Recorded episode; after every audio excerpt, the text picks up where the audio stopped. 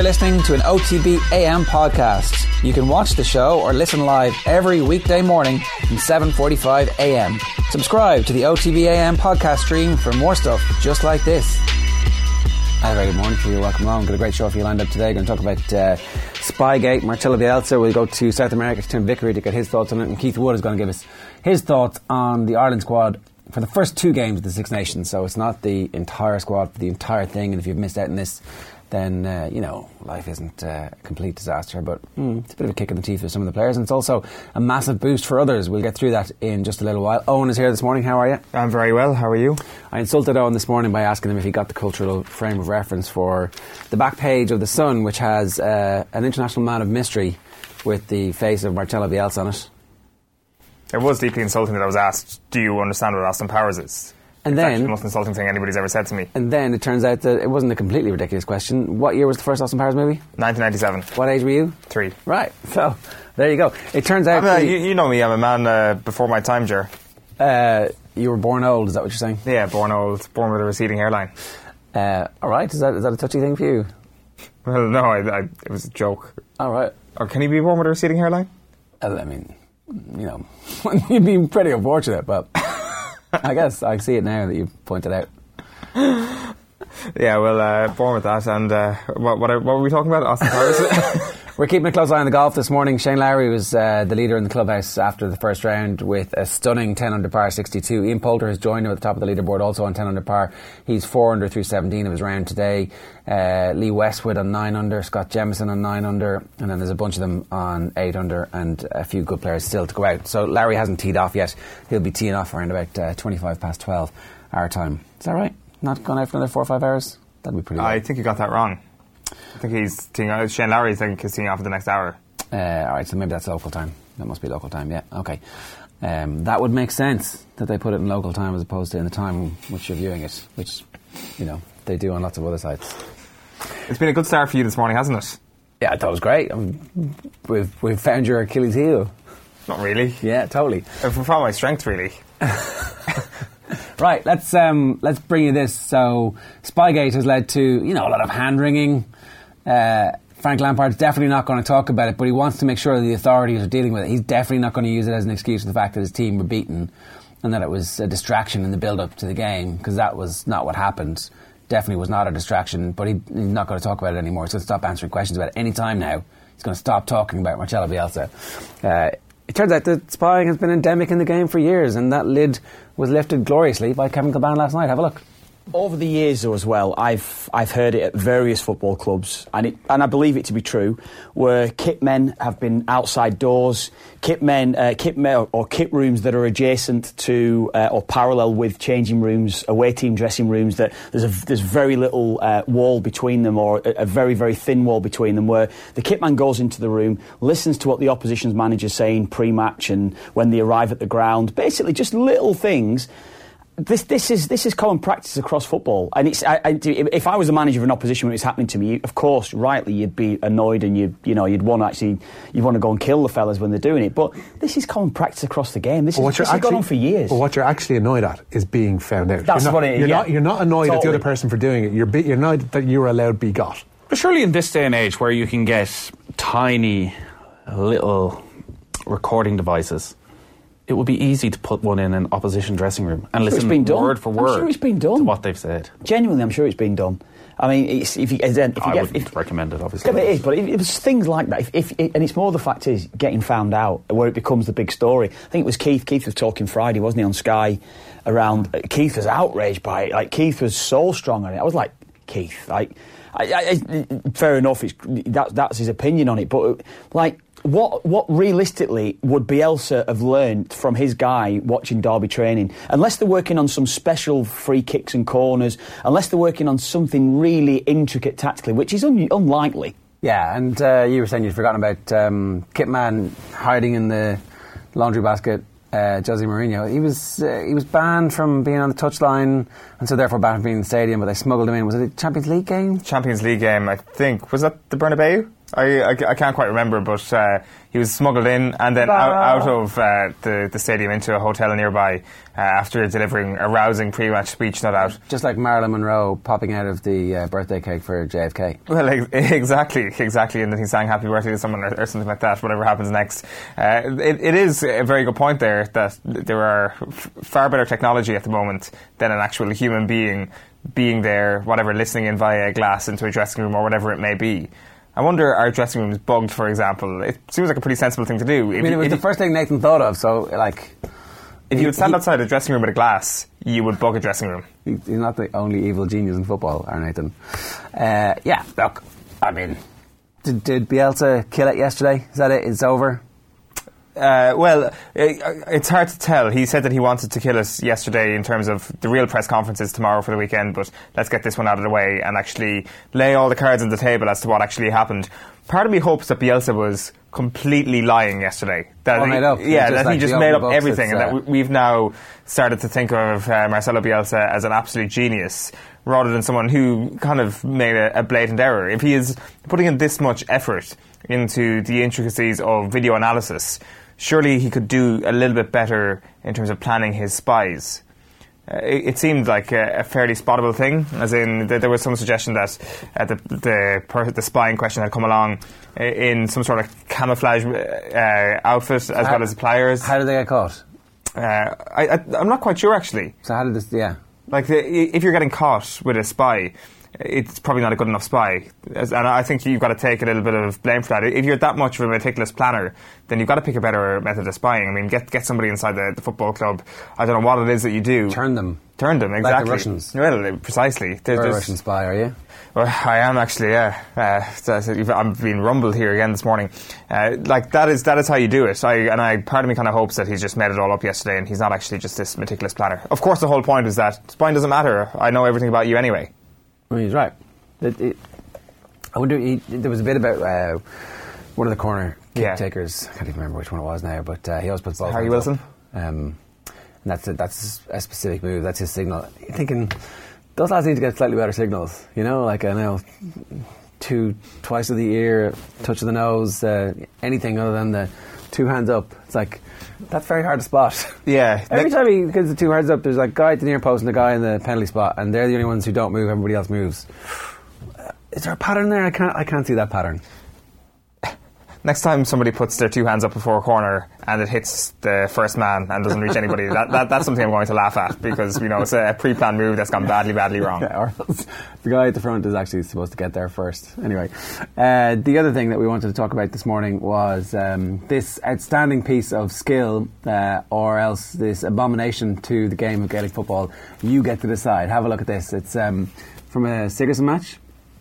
I'm going to stick this up now. So, one of the seven goals scored by UCC. Oh, we're going to have to show that again because you miss it. You're thinking, is it too many hand passes? No. UCC against Athlone IT, hand pass header into the back of the net. We saw one more time. We can keep this rolling because it, it takes you a few minutes to actually get used to it. Boom! What a beautiful header. Like, the skull and crossbones, obviously, on the uh, storied black and red jerseys of UCC. I really hope that it wasn't actually. So there's one hand pass, two hand pass. I really hope it was a kick pass before all that, and he didn't need to head the ball into the back of the net. He was just doing it to rub Athlone's face in it. This is exactly the thing that's going to get the hand pass rule taken out of the book straight away. This is not a skill of our game. This is a skill of a foreign sport. Delete, delete, delete. Yeah, it's, That's what's going to happen. Right. Oh, somebody headed the ball at the end of that. We never thought that was going to happen. We thought that something else was going to happen, but not this. Well, actually, hold on a minute. Hold on a minute. He had every right to punch the ball into the back of the net. I, you can do that, can you? That's not a. That's not a hand pass. That's he didn't. He. Uh, I've just realised there was absolutely no. Uh, what I just said there, uh, being sarcastic, saying I hope he was rubbing Athlone IT's face in it. He That's was. exactly what he was doing. course He he had absolutely no need Yeah. to header that ball. That was not a product Well- of the, the hand pass rule. That would not be counted as a hand pass. It's a, it's a more, they got rid of the hand pass into the goals rule decades ago. it's a deadlier weapon. The more you've got, you know, if you're a talented ball player, you've got more control, maybe. Yeah, maybe. I, I don't know. Uh, I would like to think that two hands and palming the ball into the back of the net would give you a little bit more control than a head. Like Maradona had more control with his hand than he did with his head. Everybody has more control with their hands. I really hope we see more of that in terms of uh, inventive ways of uh, scoring when you're absolutely destroying a team. But uh, this was not a, a product of the hand pass rule. Maybe he thought it was, but you can you can punch the ball into the back of the net. So what, what's going to happen? Nothing. This was just a funny moment that happened in the I hate to, to burst your bubble here this morning. It was just a funny moment that happened in a Sigerson game. Do you, you don't think there's outrage around certain committees going? This is soccer. No. Well, they, they could come up with like a, a ban on heading and volleying and that would be kind of uh, the way they could move forward with this. But the, this is not, as I say, for the umpteenth time, a product of the new rules. I, I, feel like I'm becoming a bastion of hope for the new rules at this point. Any time that they're going to be chipped away at, I'll stand here and defend them uh, until we see them fully in action. And uh, like that's, I don't know, I, I like that. It's great, but maybe they'll need to come up with a separate rule to stop it. Yeah. Okay. So coming up. We've got the uh, sports pages at uh, you know a minute ago. Uh, Keith Wood's going to join us at quarter past eight this morning. Sports news from eight thirty-five with Darren. Tim Vickery talking about Marcelo Bielsa is around about eight forty-five, and then we'll talk about the new GAA rules and a big breaking UFC story overnight from off the brawl. Uh, Khabib's coach Javier Mendez uh, has demanded an immediate rematch with Conor McGregor in Cowboy Stadium. That's not how rematches work. The victor demanding a rematch, but anyway. Let's see. He, he sees there's a cash cow here. Oh, sorry, I forgot about the money. And no chance of defeat. Forgot, forgot about that, that element of things. It is unusual for a, a victor to be demanding a, rematch, obviously. UCC scored 726 against Athlone IT. Yeah, UCC are strong. Very strong. Should there be a mercy rule in GAA? No. Why not? because why should there be mercy in any sort of facet of life? Athlone IT will probably beat UCC eventually, and those people who are on the losing UCC side would wish that UCC beat them by 8.36 instead of 7.26. Why? Paddy Clifford scored 3 1 apparently. Yeah, he's pretty good. So, but like he's scoring 3 1 in the game, like. Uh, there comes a garbage time in that when you players pad out their stats, whereas actually going 25 points up should be a all right, lads, you're not coming back for 25 points. I'm really sorry. You're not very good. They're very good. Let's go. There's no need for anybody to risk injury. There's no need for this. 25 points. Game over. I think that's an absolute load of Great bollocks, idea. to be honest. I think, come think that's absolutely. Come on. Where? How like, did the Athlone IT players benefit from being absolutely mullered? Thumb crushing like that is the most pleasurable thing about sport. You're such a prick like when we absolutely muller Italy with our second team of the Six Nations, yeah, we're all gonna we're all gonna feel absolutely well, amazing about ourselves. There'll be a pep in our step saying we are so much more superior that's to different. Italy that's in every facet of life. We're more handsome than them. We're more successful than them. every single part of it, and that is why uh, mullerings should be important. And when they happen, allow them to happen and embrace them. We are more handsome than Italy, says says says Kerry Sheehan. Fair play to you. Well, what's the what's with the kind li- of geographical? I like I like your confidence. specificity there. Uh, taking to the newspapers this morning. Time for the newspapers. Going to start with the Irish Times. Uh, Connacht, the big winners as Schmidt embraces green energy. Uh, Kleyn ready for 80 minutes of hell against Exeter Chiefs. So it's uh, the squad in action, squad analysis and preview of the Munster Exeter game this weekend. And then, very quickly here, Bielsa admits spying on all his championship rivals. Honours even and friends intact as Vieira's Nice hold out Henry's Monaco. So uh, it'd be nice to live in Nice and Monaco be the two lads. That, it's a good lifestyle. They might be the two nicest jobs in world sport. There, there is a statement. Nicest. There's a statement. Not best, but like, yeah, I live in, you know, Èze, up the mountain, tootle over to training where the sun always shines.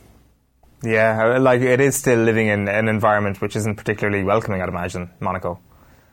Unless you're Thierry Henry, maybe. What do you mean? Like, say, say it was you living in Monaco. There's a thousand people who go to the games. Like, boo! I'm gonna go and get into my Lamborghini here. I don't really care that we lost. I'm like sipping on my champagne, and I'm probably not getting done for drink driving because I'm driving a Lamborghini. Yeah, like uh, if you're if you're living in Monaco, do you think you'd have nice neighbours? Richard Dunne could be my neighbour. Yeah, well, other than Richard Dunne, Richard Dunne is the nicest man who lives in Monaco, I suspect. Yeah. Uh, other than that, I can't imagine that it's too much of a welcoming place. I'd say there's lots of empty empty apartments that people maintain the residency, Maria. There's no soul to Monaco, is what I'm trying to say. Yeah, so it's like in, nice sunshine. Is there soul in Nice? Yeah, Nice is a beautiful, massive, when were you in proper Nice? city. I've been to Nice loads. Right, okay. Well travelled man. Well, no, not really. He's good, and he's like I got engaged out the road from Nice. All right, congratulations. Thanks very much. It was a while ago. Dub set to lose second Croke Park Super 8 game. Are they though? Are they really? Donegal motion to next month's GAA Congress could force change of fixture scheduling. We'll talk about this a little bit later on. Sexton on course to face England in opener. I mean, he's on course to face them. Does that mean you pick him? I'd say I'm, I'm like the only person in the world who thinks that. Uh, yes, you are. At this point, get on board. That's. Uh, can I just have a word? I wouldn't like to see Joe make, make that face in the middle of training. Yeah, that's the change rooms that way, lads. Uh, Schmidt's Six Nations call up show Japan tickets up for grabs. Chasing the dub, Shane Walsh says Galway will tweak tactics to progress after they came in for a lot of criticism last year. Class acts, Sigerson wins for UCC, Corny Willerty, last four decided. Um, uh, Andy Reid on O'Neill. Nobody in Nottingham gets sick of Clough stories. Well, that's good because they're about to get a load. And uh, Apple's Jade is set for Leopardstown, but is a doubt for the champion hurdle. Uh, accidentally showed you the front of the uh, Times there. I apologise for bringing some bad news to your lives. Carty given shock call up by Schmidt. This is it. Three uncapped Connacht players have been named in Joe Schmidt's squad and last Guinness Six Nations squad. Caelan Blade, the scrum half. Did we get to Quaylen?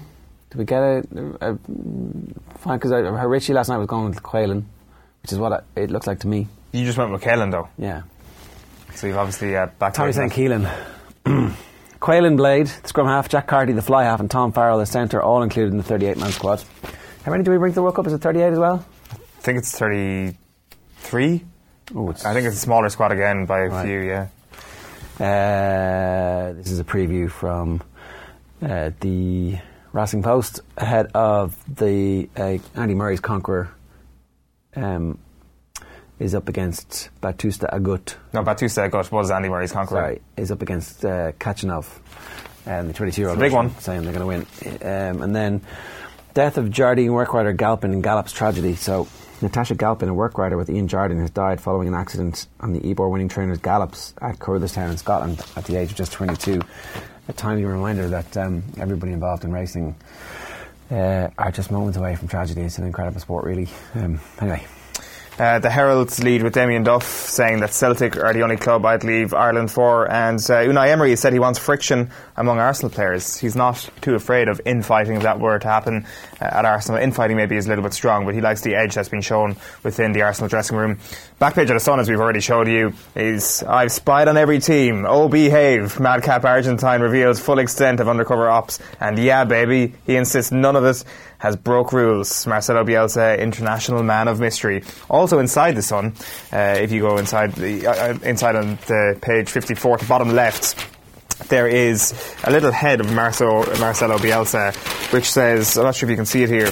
Where is Bielsa? Uh, Leeds boss has admitted spying on rivals in the championship. His eyes are everywhere. Check out the rest of today's Sun Sport pages. And uh, each page you go through, there is a little Marcelo Bielsa head hidden there for you to spot. So you can play a game while you're reading the articles uh, in the Sun this morning. It's uh, an added incentive. Back page of the Mirror is drifting towards the end. Petit fears Ozil has lost desire and motivation and is sleepwalking into his retirement. It's an exclusive with John Cross this morning. The back page of the Irish Daily Mail is Byrne dumped. Carty called up ahead of Leinster Star in the big shock in yesterday's Six Nations squad. And I spy on you all, admits Leeds boss Bielsa. We should stress again that it is Marcelo Bielsa's interpreter who's actually telling us all of this. But I really hope Bielsa has said something entirely different and the interpreter is actually just taking it upon himself to make this story absolutely gigantic.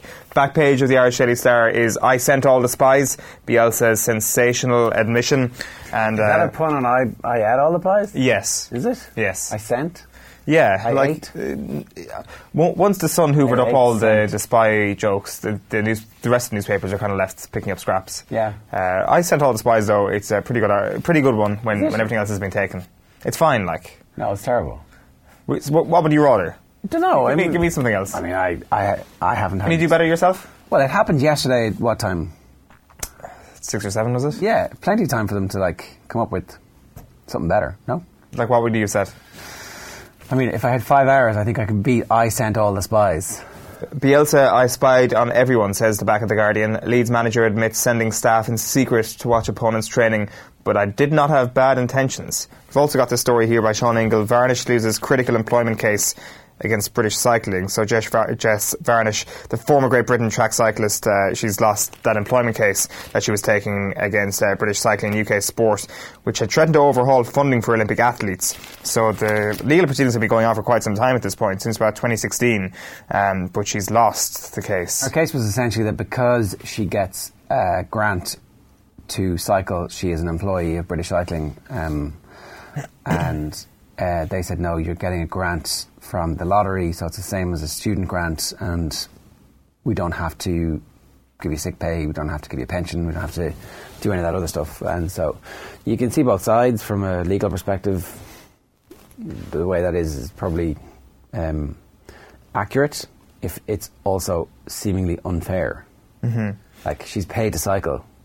Yeah, it's it's kind of the the ancillary cases with, within this. Like she's now uh, unable to pursue a claim for unfair dismissal, sex discrimination, and detriment suffered for being a whistleblower against British cycling or UK sport, which you would suspect would have been the next case. Yeah. Now, maybe all of the other athletes should decide that they're not going to go ahead and represent their country uh, unless they are given the protections of being an employee, because ultimately this is a charter for all of the NGBs to treat those individuals really abominably and do what the hell they want and be completely outside of employment law.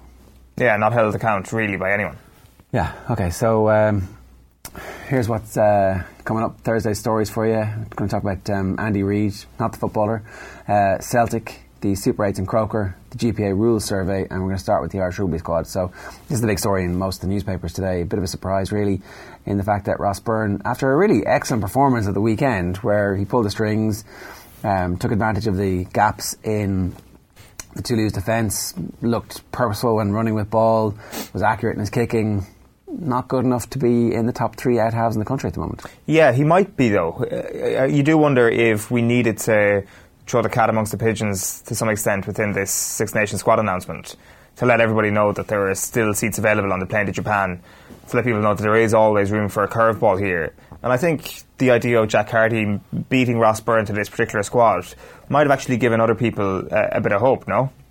Yeah, I think that's exactly what it is. I think it's um, it's a just to enervate everybody in Irish rugby and go, ooh, I'm not on the outside. I thought I was miles and miles away. I think, um, you know, how much conversation had there been about Tom Farrell up to this, like in the last six or eight weeks? But he got name checked, I think, before Christmas by Joe Schmidt at something, and all of a sudden was like, ooh, what, really? And then his performances have obviously been the centre of attention because he's been mentioned. So when he does something good, it gets noticed in a way that maybe it hadn't been. Um, clearly, it had been noticed all the time by Joe Schmidt. So uh, I'd say everybody in Connacht are pretty alive with uh, what's going on at the moment. And some might even say that Tom Farrell's uh, performances were energised by being name checked by Joe Schmidt before Christmas as well. And this is the exact point of the Jack Carty inclusion as well. That you'd imagine there will be other people who'll uh, have an upturn in fortunes. Like he, Joe Schmidt name checked a lot of other people that weren't in the squad as well yesterday. If you're if you're not in the squad and you weren't name checked by Schmidt yesterday,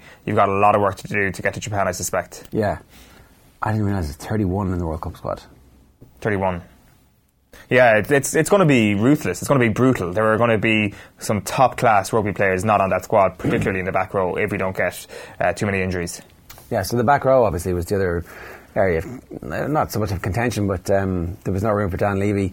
He's not done for the entire tournament, but um, at the moment, you you know, you would be a little bit worried about that. What's next on our uh, sports wire this morning? So the GPA have uh, gone and done another survey as well. It's kind of I'm not quite sure when this was actually carried out. Um, so it's obviously in re- relation to uh, the latest rules. It, it's them who came up with the uh, proposal that these new rules should not be implemented for the National League, and that's why we have this meeting on Saturday to decide whether or not the rules will be implemented in the National League. So uh, just reading off the, the Star story today by Carl O'Kane, intercounty GAA players and managers, they've come out overwhelmingly against the three hand pass restrictions. So the new GPA survey says that some 90% of players and 78% of managers believe the rule uh, is has not been a, good idea. It's, it's had a negative impact on the future of uh, Gaelic football and the current state of Gaelic football, in fact. And now it seems that it's likely to be binned at Central Council this Saturday. You do wonder how much should actually be read into the survey from uh, a rules committee point of view. considering how vehemently opposed most of the intercounty managers have been to this particular rule. And you can see why they're opposed to it, because they've got systems in place, they've been working on game plans for the last few years, and any rule change would to a, would to a certain point kind of scupper a lot of the work that they've been doing. What, what culture is that creating in a dressing room? Well, you're, you're being led by a manager who's outwardly against all of these rule changes. So when a survey comes to you as a player, what way are you voting? You've kind of been conditioned to think the same way as your manager, and you're probably going to vote against these rule changes. So I'm not so sure if this is actually something that needs to be read into too much come this Saturday. I really think that the pressure from managers and players, the current crop of managers and players, Needs to be ignored. not ignored. It needs to be considered and be ignored until the end of for uh, uh, like. We would have had, we would have, like, 12, 14 years ago, whenever that um, experiment with the sin bin was in, we would have had the sin bin if the managers had not been listened to and hadn't gone and waged their campaign against the sin bin. And that might have prevented the whole black card and that might have changed, that might have been a very positive thing for the game. And it's pretty easy to have a stopwatch, click the stopwatch, and 10 minutes later somebody comes back on. It's not the hardest thing in the world to administer. It really isn't. But um, instead now we have the black card, which is completely open to interpretation. Is that is that not? Who knows? Why is it at the start of the season and not at the end of the season? Why is it at the start of the game, and not at the end of the game? And we've ended up with a complete mishmash of where we're supposed to be.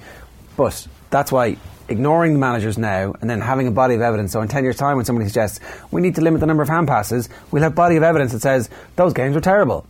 Whereas if they do it now if, and if they stop it, in two years' time, everybody's going to be saying the exact same thing. Yeah, for sure. Uh, the other big story that's come out from uh, the GAA circles today, it's on the back of the Irish Independent, Martin Breheny reporting that Donegal are going to table a motion at Congress this year that will remove the opportunity for any county in the Super 8s to select Croke Park as their home venue, which of course, preclu- of course precludes Dublin from playing two games in Croke Park in the Super 8s. Now, what happens here? What does Dublin pick if this uh, motion is put through? Now, I think the idea of uh, not being, of not, of not allowing Dublin to use Croke Park as a neutral venue might have been a better wording of this. Yeah. But the whole point about that was that they didn't want to mention Dublin specifically in this because they wanted this to be kind of a one size fits all rule. But of course, the end result of this is going to be that Dublin might actually have to play a Super 8s game in Parnell Park or else select uh, an outside the county venue as their home venue for the Super That 8s. makes no sense. It, it makes less sense than the alternative. It makes sure. no sense. Name Dublin. Dublin can't play two games. Fair enough. Everybody goes grand. Away we go. It's not, it's not anti-Dublin. It's just like it's the integrity of the competition. It's really easy. This is going to get voted down because people will be like, "How will Dublin play home game in Portlaoise or Navan, Yeah, where do they go? It probably is Portlaoise. Where, where is the nearest large ground? Like Navan is big Belfast?" enough. When when they this could be the this could be the spur to finally get Casement Park fixed, couldn't it? We're going to play all our games in Belfast. Screw you. uh, at their home Super 8s game against Tyrone in Belfast. That, that would really kind of Kerry be proving a point. Kerry in Belfast. I'd love a, trip to Belfast. A jamboree to Belfast would be absolutely outstanding. All right. Okay. So uh, that's the type of stuff that gets shot down because they haven't thought it through. It, it ha- it's yeah, it's definitely the wrong way to do Congress. There's a certain way you do Congress, and this is not it. There should be a. Excuse me, sir. What was what was most likely? If I write this, is it? Am I going to get? Or if I do this, what might happen? And they go, oh yeah, yeah, yeah. And then it goes, and everybody goes, oh, that's a great idea. Well, well done. But there isn't. I mean, the former presidents used to perform that function with stuff that they hated. They just go, "We found a reason to kill you." Uh, now, I don't know if they have as much power as they used to have. Yeah, I'm not quite sure about that. Uh, we want to talk Celtic briefly because, of course, Damien Duff has gone in as assistant manager to the reserve team. He's been speaking in the newspapers this morning saying that uh, Celtic is the only place he would go if he were to leave Ireland. I didn't realise Damien Duff was such a humbird. Yeah, well, he, he came home straight away. Yeah, like it, it's true. It- literally have lived anywhere in the world. You know, like made 20, 25 million in his career.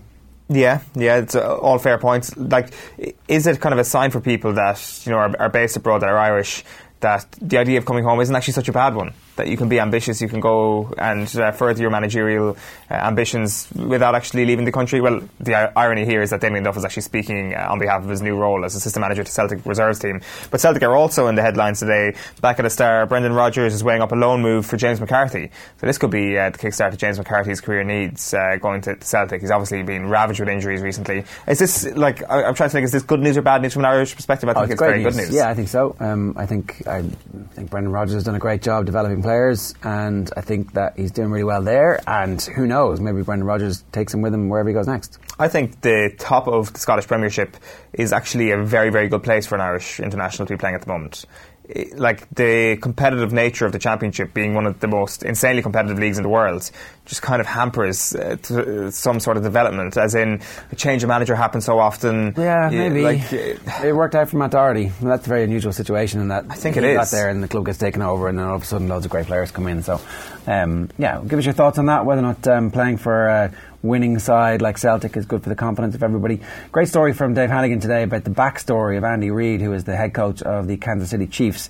That's worth your while. This, uh, this morning, he's had um, two kids who have had issues with drugs in the past. One of them has ended up actually being the defensive lineman coach for the Kansas City Chiefs. He's made a full recovery. His other son died of a, a drugs overdose um, while Andy Reid was still the coach at the Philadelphia Eagles. It's a great piece as well, worth your while.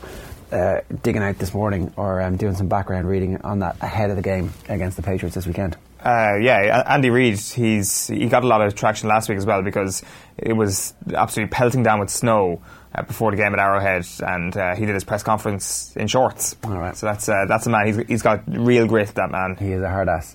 Uh, right, it's rugby next here on OTBAM with Keith Wood joining us in just a moment. But last night, Tony Ward, Eddie O'Sullivan, and David Wallace spoke to Joe about the Six Nations 2019 Rugby World Cup and the Heineken Champions Cup at our Heineken Rugby Club Roadshow down in Garryowen. Here's Tony talking about Ireland's World Cup draw. We've got to deal with the Six Nations in the moment, as you rightly say, and obviously if we do well in that, that's a springboard to go forward from that again. The big problem in the World Cup, uh, yes, Scotland in the opening game is going to be really difficult, but if we get to the quarter final, it's it's it's not the nightmare scenario, but I can't think of much worse than either South Africa or New Zealand. Uh, no matter who we get. Obviously, we prefer to get South Africa, which means we need to win our pool, and then we'll play South Africa in the quarter final. If we don't win our pool, we play New Zealand. So it's a really difficult quarter final, no matter what way we dress it up. You can get more of that good stuff at uh, youtube.com forward slash off the ball. Or, of course, you can subscribe to all our rugby podcasts wherever you get your podcasts. Now, Keith Wood, good morning to you. How you doing?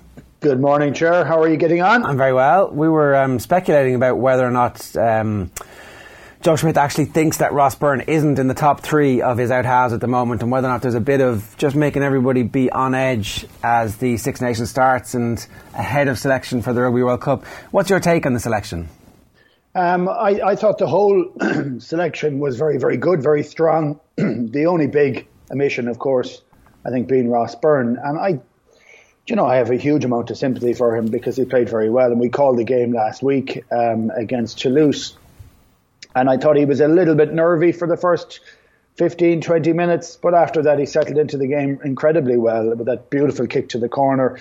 Um, and he has been the man uh, the third man for him for the last period of time. So there's no reason to think that he wouldn't. But um, I think he knows what he can get from him. And I think he's also offering up an opportunity to somebody else in a rich vein of form just to see if you get a bit of time inside in the camp. Um, he could have made it really easy for himself and had four out halves and said, look, let's not worry about it. Johnny's a bit injured and whatever. Um, I don't know that he necessarily does that or does that very often. I think he he's quite happy to put down a marker to say, yeah, I'll take you out for a period of time, but I know exactly what you're like and you can be back in next week. And he's done that in the past too. And I, sometimes we get caught in a media frenzy of uh, trying to figure out exactly how do you justify what Joe is doing. And um, I always think you kind of go back to a game of chess with Joe and see the whole board and see what actually, uh, what's the rationale behind it. I think he's covering huge options, giving experience to a guy who doesn't have any um, at this level, getting him into a camp, and this is the opportunity to do it. Yeah, the other thing is that the whole of the Connacht training camp this week, next week, and for the rest of the Six Nations is going to feel alive with possibility because so many of them have actually made it and he's, he's been true to his word.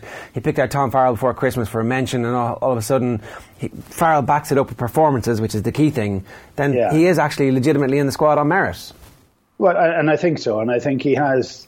You know, we, we, we sometimes sidestep the influence Joe Schmidt has had in our, you know, in the uh, in the provincial game, because he doesn't just look after Ireland. His um, his energy, his drive, his vision seems to drift into the psyche of of everybody else, and he's the guy at the helm for Ireland. And I don't know that we've really had that before. I don't, we haven't had it before, where um, you've got such an attentive coach, uh, obsessive. I, I love saying to him because he doesn't like it when you say it to him, but he is. And what he what he wants for Irish rugby is what he wants for himself, which is for Ireland to be very successful. And for that to happen, he kind of has to have an influence further down the line. And it's great while we have him. And then it's what is it going to be like for the next guy and the guy after that? Um, are they still able to have that level of strategic view going forward? So, look, I think it's exciting, but very, very tough on Ross Byrne. Yeah, it probably is. Yeah, like when you think about the kind of array of options as well that they're that they currently have it out half. We were discussing this with, with Andy Reid yesterday, and I guess when you go down through the pecking order at number ten, the idea of pitting Carty against Ross Byrne could actually be something that's quite fruitful come the World Cup time. Is he thinking worst case scenario? Do, do you think Keith when he goes through the current Six Nations squad? Uh, I think he's thinking best case scenario. I think he's looking to cover everything possible. Um, uh, if you go back to 2015, um, he was in his job for for a, a, period of time, but not a huge amount of time. Uh, we had a few injuries. We just didn't have players exposed at that level to um, to be able to step up with enough of experience to do so. I think it's at a point at the moment where Joey Carbery has now got a lot more than we had, and I think it puts Ireland into a strong position.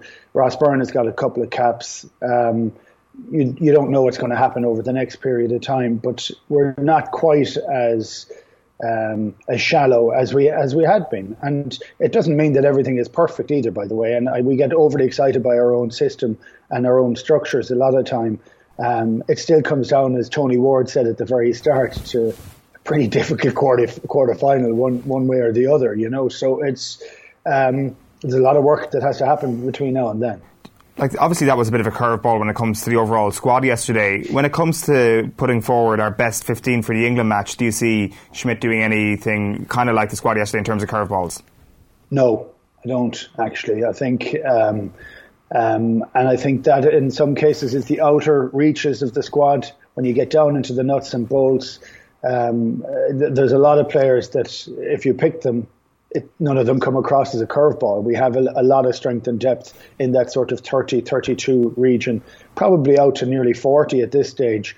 Um, but you wouldn't want all those guys at 38, 39, 40 to be drafted in against England. Um, and England are really gunning for this one. They were embarrassed by it last year.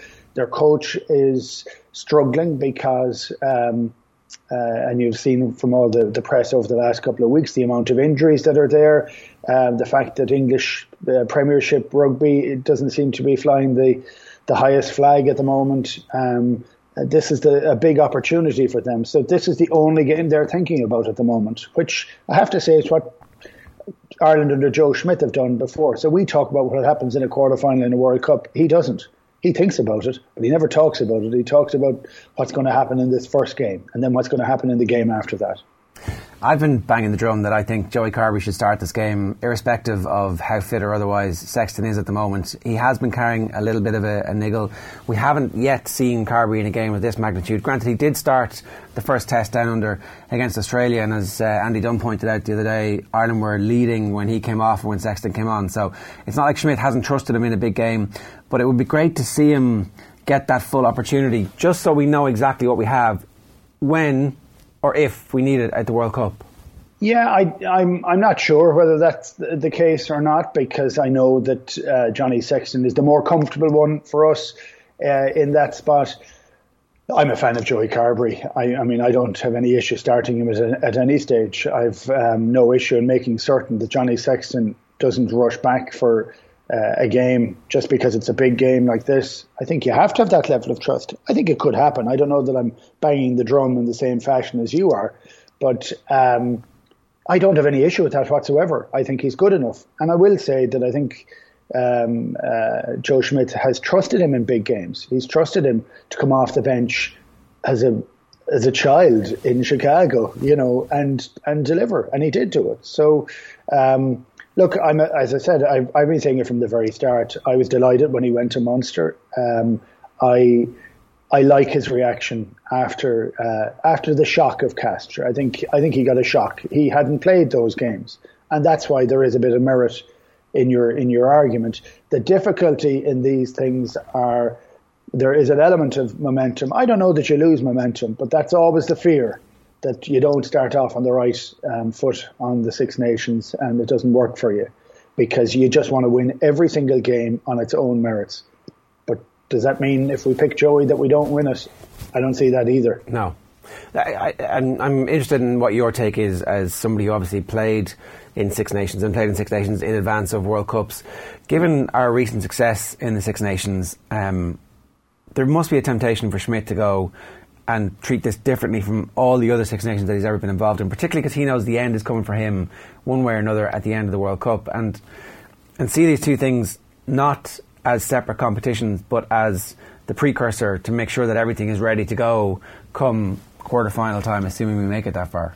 Yeah, I'm not. I'm not entirely sure of that rationale, but what I am sure of is that in the last number of years we have blooded a lot of players, and he has not taken risks. And of course, he has taken risks at different times. Um, I don't know that you need to uh, turn the Six Nations into something secondary as to a World Cup. I don't believe that that should be the mindset of any player or any coach.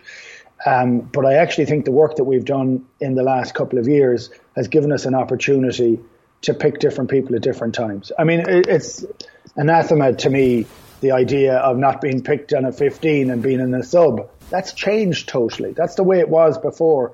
There is a recognition that you pick the best team to go out and win any game. That best team could have Joey, Car- Joey Carbery in it because Johnny Sexton isn't fully fit or whatever other reason or justification we want to say. I'm not as stressed with your idea um, as I as I have been in the past. I, do, I think the alternatives um, can still be good enough to win those matches.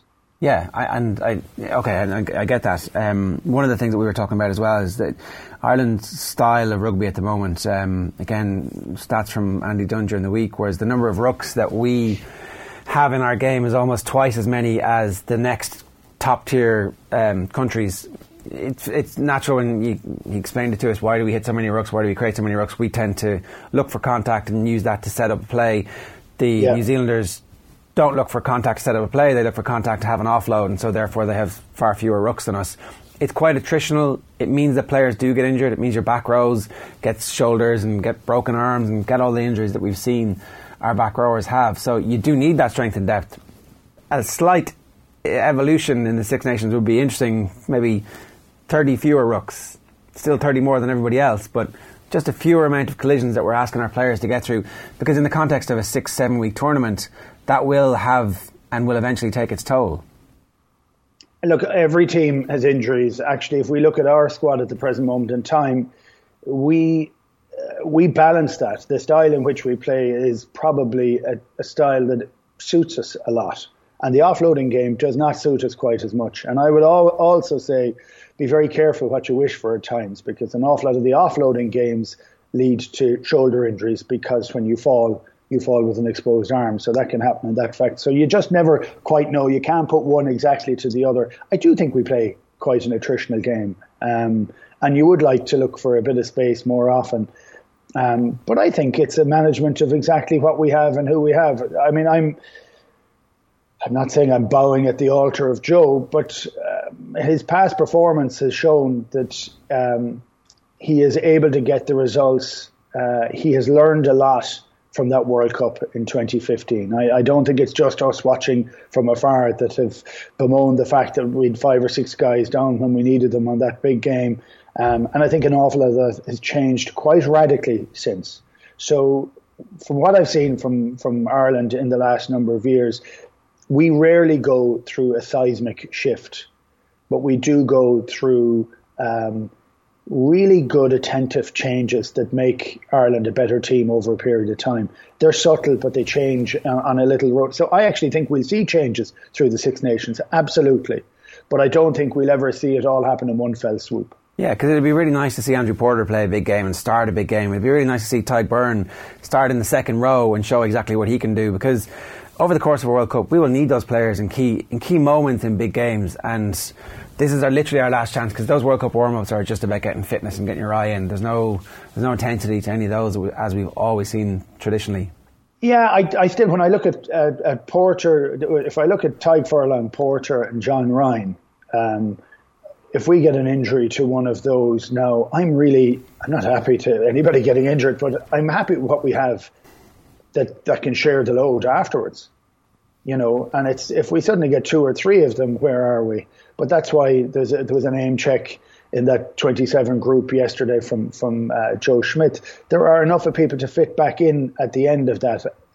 So I don't worry about that quite as much. I do worry in other positions, but um, the more game time they get, you see, one of the other elements, like I, I'm trying to get over my own natural, um, uh, like I'm retired a long time now, right? So when we when we played, it was you always want to be picked. Yes, it was about the team, of course it was, but whatever it was, be it an overly macho view on it or, or whatever, the team now is thirty odd. It's not fifteen. That's a, that's a fairly huge change within it. So if you're asking to say what happens if Andrew Porter has to start to test, well, from what he's actually done in the last period of time, I believe he'd be fine. Yeah. And if he gets to 50 minutes, fantastic. You have John Ryan to do it, and vice versa. Like, uh, and you keep seeing an awful lot of the selection at the, at the present moment in time. There's been a drift away from it is important who starts, but there's a drift away from the first starter. There is a really big drive towards who's the guy with the discipline for the last 30 minutes to close out the game. That has been some of the change that we've seen since 2015. Keith, I did want to get your take on Munster Champions Cup against Exeter in the last round of the pool matches this weekend. Uh, what's your take been on them in the last couple of weeks? There has been some suggestions, some comparisons even between this team and the 2008 team. Are we getting ahead of ourselves a little bit? Uh, absolutely. Um, we have the great capacity of losing the run of ourselves as Irish people. When somebody kicks one goal kick, he's a world uh, class goal kicker. But um, uh, Munster played very well. I thought Gloucester were poor last week, but it detracted nothing from Munster and the manner in which they played. Um, uh, I thought it was hard, aggressive. Um, um, not as well disciplined as they would like. There's a lot to work on for that. They gave double digit penalties, which they hate. Um, uh, I thought Joey Carbery was fantastic. I, I, all I want to see at the present moment in time is Chris Farrell get a run of games at centre. Uh, I want to see him play. I, he he just he's just different. And when we're looking at things for Ireland or for Munster, different is great. But he gets over the gain line uh, he is a, bit of a bully with the ball in hand, which is which is a great thing to have. Um, he hasn't even shown some of the subtlety of which he's incredibly capable of. So I, Munster looked like a better um, balanced team when he plays in it. So um, I just wanted to see him play for a while, and I just thought Joey was was excellent, and I also thought Conor Murray um, had gone back to um, a much higher level. It's he was out for a long time with a bad injury, and it's taken him a bit of time to get back into it. But he showed uh, last weekend. Yeah, you know what? He's he's fully back up, and Munster just looked be- uh, did a better structure. But then you go to this weekend, and it's going to be bloody freezing Thomond Park, and um, uh, Exeter were you know, have been so up and down this year for a team that is the most consistent team. And they really struggled for three or four weeks. They got back to their right winning ways with Nowell playing 15. Um, suddenly they were, um, they'd mixed it up a bit more than they had to. They'd gone under pressure, they'd gone very conservative, what a lot of teams do. Um, they expanded that last weekend and they looked an awful lot better for it. So I, they are a team that could do monster damage in Thomond Park. Yeah, it's going to be a proper uh, end of season humdinger and lots on the line for that one. Um, I did want to get your thoughts on, on how so the England um, team is our squad is going to be named ahead of the game against Ireland. They have some injury worries, but even when you kind of take into account the injury worries they have, I'm looking at a list of um, available backs for them. Uh, Mike Brown is pushing hard for a recall. It says Elliot Daly, Jack Nowell, Jonny May, Chris Ashton, Henry Slade, Ben Te'o, Manu Tuilagi, and Alex Lozowski are the uh, backs that they have just for the back three and centres. That's not bad.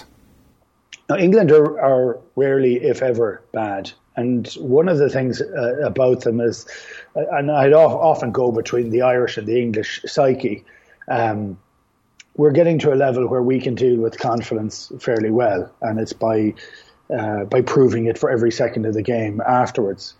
Uh, England have an inherent confidence, arrogance. We would always say when we're trying to point fingers at them or slag them off, um, but it's an arrogance that I often think it, it makes them have a couple of hiccups along the line. But when things aren't going their way, it pushes them up a further level than other teams. They have an ability to, they still expect to win, irrespective of what's happening. And they are hurt by what happened last year, and they're gunning for us. You know, so I do think they've injuries. I do think they've players back. Um, Manu Tuilagi is of colossal importance uh, to England, only because right, he's a fine player and he's very powerful and he's a, really good ball carrier. He gets over the gain line. He knows where the line is.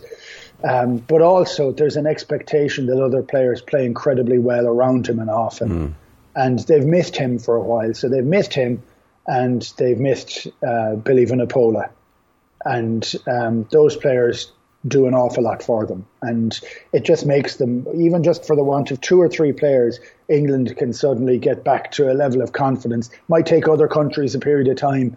They don't have to bypass, they bypass all of that. They just go straight into full confidence mode. Yeah, that, that arrogance must be fairly frustrating to come up against when they're in their pomp. Yeah, thanks uh, for reminding me of that, and I did for a lot of it in their pomp, and um, and it's funny because it's an arrogance on, it, it's kind of like a, a, sense of arrogance, and a lot of the players aren't arrogant.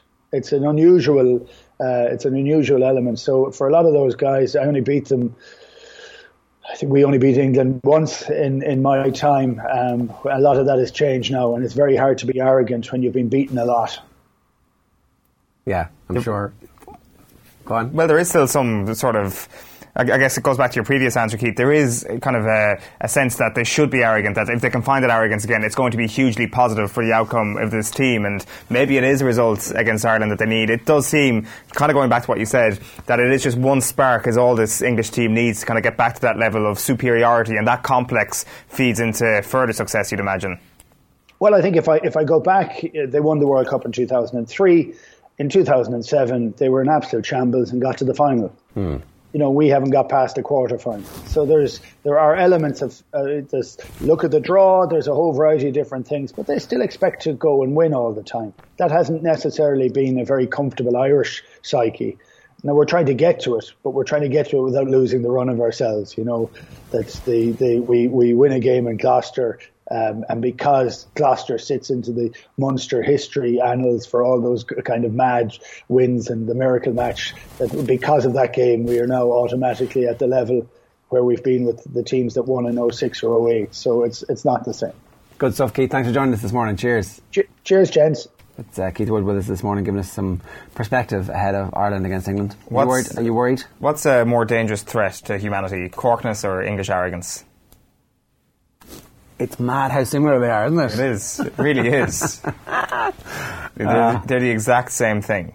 Um, I, I, I, did, I was kind of thinking that um, Cork is the only post-colonial superiority complex in the world that I know of. yeah, yeah, yeah. We were, we were colonised, but we're better than you. Yeah, that's uh, it's quite true. Uh, well, a lot of Yanks as well. Um, yeah, maybe that's a bit different. certain parts of America, they're also imperial. Yeah. Maybe Cork less Imperial. Although maybe not. Maybe they've taken over Ireland. Uh, right, let's move on. We're going to go and bring you. Da, da, da, I've just deleted what we were going to bring you. So it's Damien, uh, Damien Delaney from last night uh, talking. This, is this the Roma piece? The lads were asking about Roma. No, it's not the Roma piece. It's, uh, he was on the show last night, and uh, here's the clip. I, I want to ask you about uh, Palace and yeah. one game actually in particular because it's a game I was commentating on and stands out above any other really of the last five six years. Was the night of the three three draw with oh, Liverpool, yeah. and yeah. I for all the games I've ever been to, I do not remember an atmosphere quite like Selhurst Park that mm. night when mm. you were 3 0 down and remember Liverpool had just been beaten by Chelsea the week before, Yeah. and they needed Yeah. if they'd won that game eight or nine nil, they could have closed the goal difference gap in City. Nobody thought it would happen, and they found themselves three 0 up earlier, and they could have actually found themselves seven or eight 0 up. You kept it at three 0 and you Yeah. scored this brilliant goal with twelve minutes left, and you scored three goals in the space of nine minutes, Yeah. three all. Steven Gerrard, Luis Suarez are in tears, and the Yeah. place was literally hopping. The ground was Yeah. was shaking underneath us. What's your memory of that night? Um, you just what you said there, really. You know, I mean, the first seventy-eight minutes was an absolute catastrophe. Like, you know, we couldn't do anything right. And um, remember, Tony it was the first time Tony Pulis really, you know, showed his teeth uh, us at half time. You know, we were we were well safe by then. You know, I think we were guaranteed top half as well. I think we were ninth or tenth at the time, and um, I think maybe the first seventy-eight minutes we played a little bit like that. Um, but the players that we had there at the time, their their attitudes and their their kind of just willingness just to keep going in the face of anything. That's what we kind of had. And obviously, when that goal went in, it just kind of and the crowd then was just you know fantastic because you're know three 0 at home it was quite easy for some people to head off. It was a hmm. Monday night game. Getting away from Selhurst isn't the easiest thing in the world. A lot of people could have might have made their way away, you know, but they didn't. They stayed, and the drums are still going, and it was such a party atmosphere, even though we were losing three 0 And then obviously when that goal goes in, and then Gailey got two. So I mean, it was it was a fantastic night, and it's definitely um, it's definitely one that I'll uh, I'll remember for for the rest of my life, really. Yeah. All right. Uh, you can get more of that good stuff on the Football Show podcast from last night. And uh, now, Darren's here. Morning, Jerry. We'll start with the golf, and Shane Lowry is hoping to build on his stunning start at the Abu Dhabi Championship. The Offaly man says a peaceful Christmas break and his best ever preseason helped record his best ever round as a pro. Lowry carded a 10 under par course record equaling round of 62 to open. That handed him a three-shot advantage at the top of the leaderboard yesterday. He's since now been joined on 10 under by Lee Westwood, and Lowry is just teeing off. He's uh, parred the first hole there, so he remains on 10 under. Derby County came from two goals down last night for the second time against Southampton. The championship side managed to force a 2-2 draw and penalties before winning the shootout 5-3 to book their place in the fourth round of the FA Cup. Republic of Ireland international Richard Keogh was the Derby hero. The captain scored the winning penalty to set up a tie with League One side Accrington Stanley.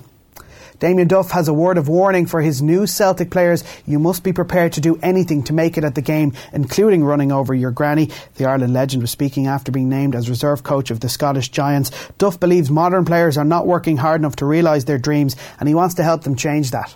I feel like I'm learning the game all over again. The minute you stand on a touchline, it's totally different, totally different uh, viewpoint. So I'm only a baby. I'm a year and a half, two years in. So yeah, it's a massive role, but I'm going to embrace it. Um, and even away from the pitch, just getting into the lads' heads what it takes to be a footballer. Um, I think across the board, not Celtic, but in, in England, Ireland, Scotland, lads just, just do enough, and they think just doing enough is going to get you to be a footballer, but it's not. You have to do more than enough every day and, and empty the tank. And you know, I would have. It's just that obsession. I would have done anything when I was a kid, sixteen, to be a footballer. I'd I'd have run over my granny, you know. Um, but that's what it is. It's being that mongrel and. Uh, I said away from the pitch, teaching them that. Um, on the pitch, I said I'm learning, but I'll help them all I can out there. I'm on them twenty four seven. Uh, out there, I'm full on, I'm passionate, I'm emotional. Um, so once they realise it's not me just being a pain, it's just because I, I care and I want to help. Ima- Imagine that a scout comes to say, right, we've uh, picked you, you're coming to join the Manchester City Academy. First things first, here's your grandmother.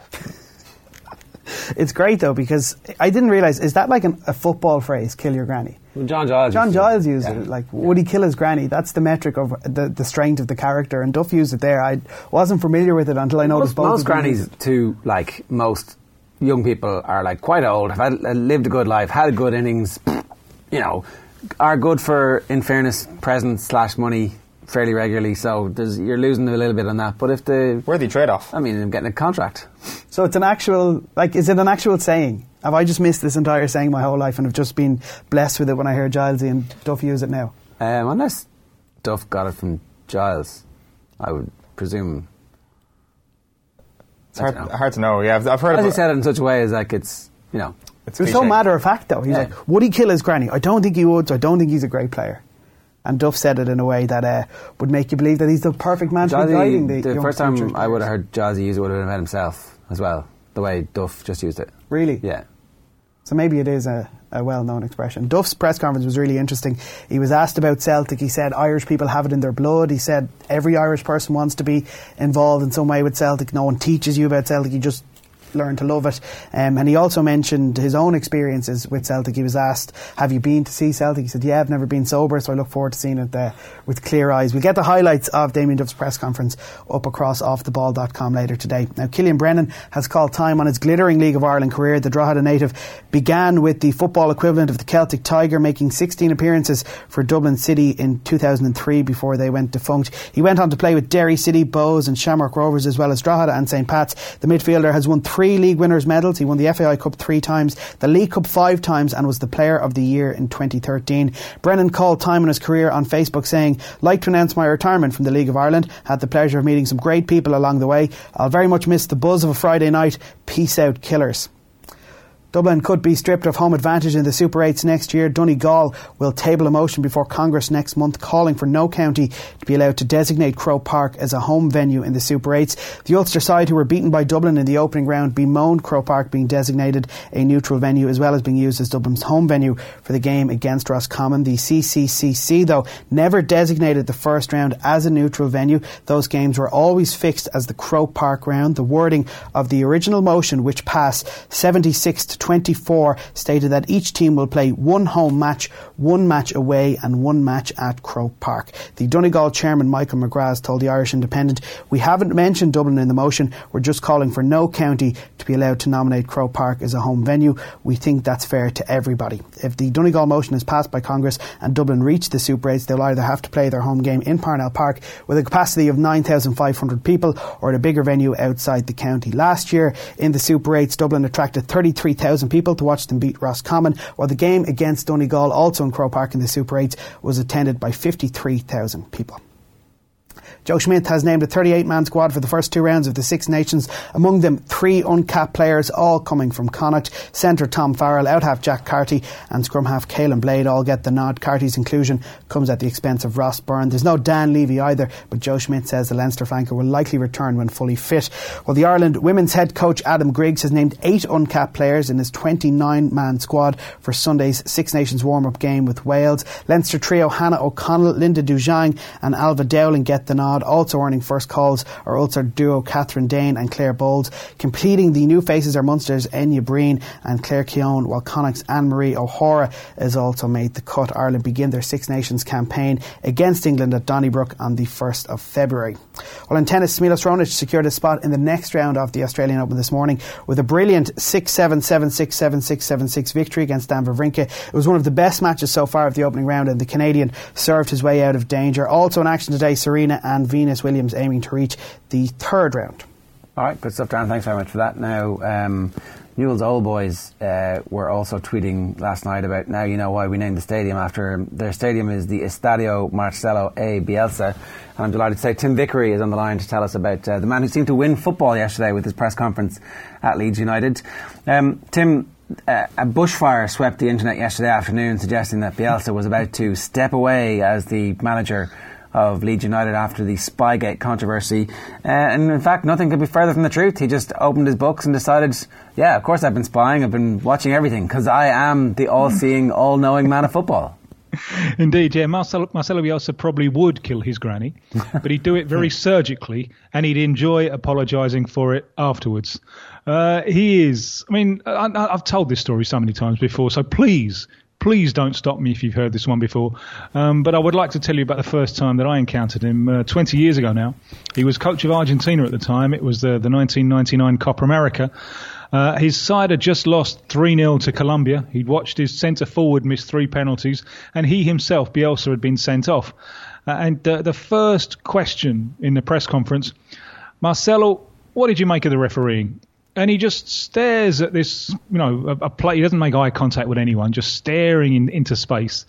And he said, um, "Well, one doesn't have the habit of commenting on the uh, the activities of the match day officials, uh, but uh, what I will say is that in respect of my expulsion The referee was entirely correct because I protested in an ill mannered form. And I'm thinking, bring it on. Let's have some more of this. Uh, and uh, exactly as you said, you know, when the, the press conference was announced yesterday, my heart's in my mouth thinking he's, he's going to walk. He's going to walk. I was worried as soon as Leeds issued that uh, that statement saying that they had to remind him of the club's integrity and and honesty. I thought, well, he, he, may walk. You know, he's got a track record of doing that. Instead of which, he gave us a masterclass. And I think his professional pride had been wounded by these accusations. So there were two points that he that he wanted to respond to. One, the idea that uh, that he uh, he had been cheating, um, and as he says, I mean, this is not against the letter of the law. Uh, he will now, I think, accept that it may be against the spirit of the law as it's interpreted in England, and I think he uh, he may decease in, in these spying activities now. But also, he wanted to especially address the point that sending these these little last minute spies was the factor that was helping him win football matches.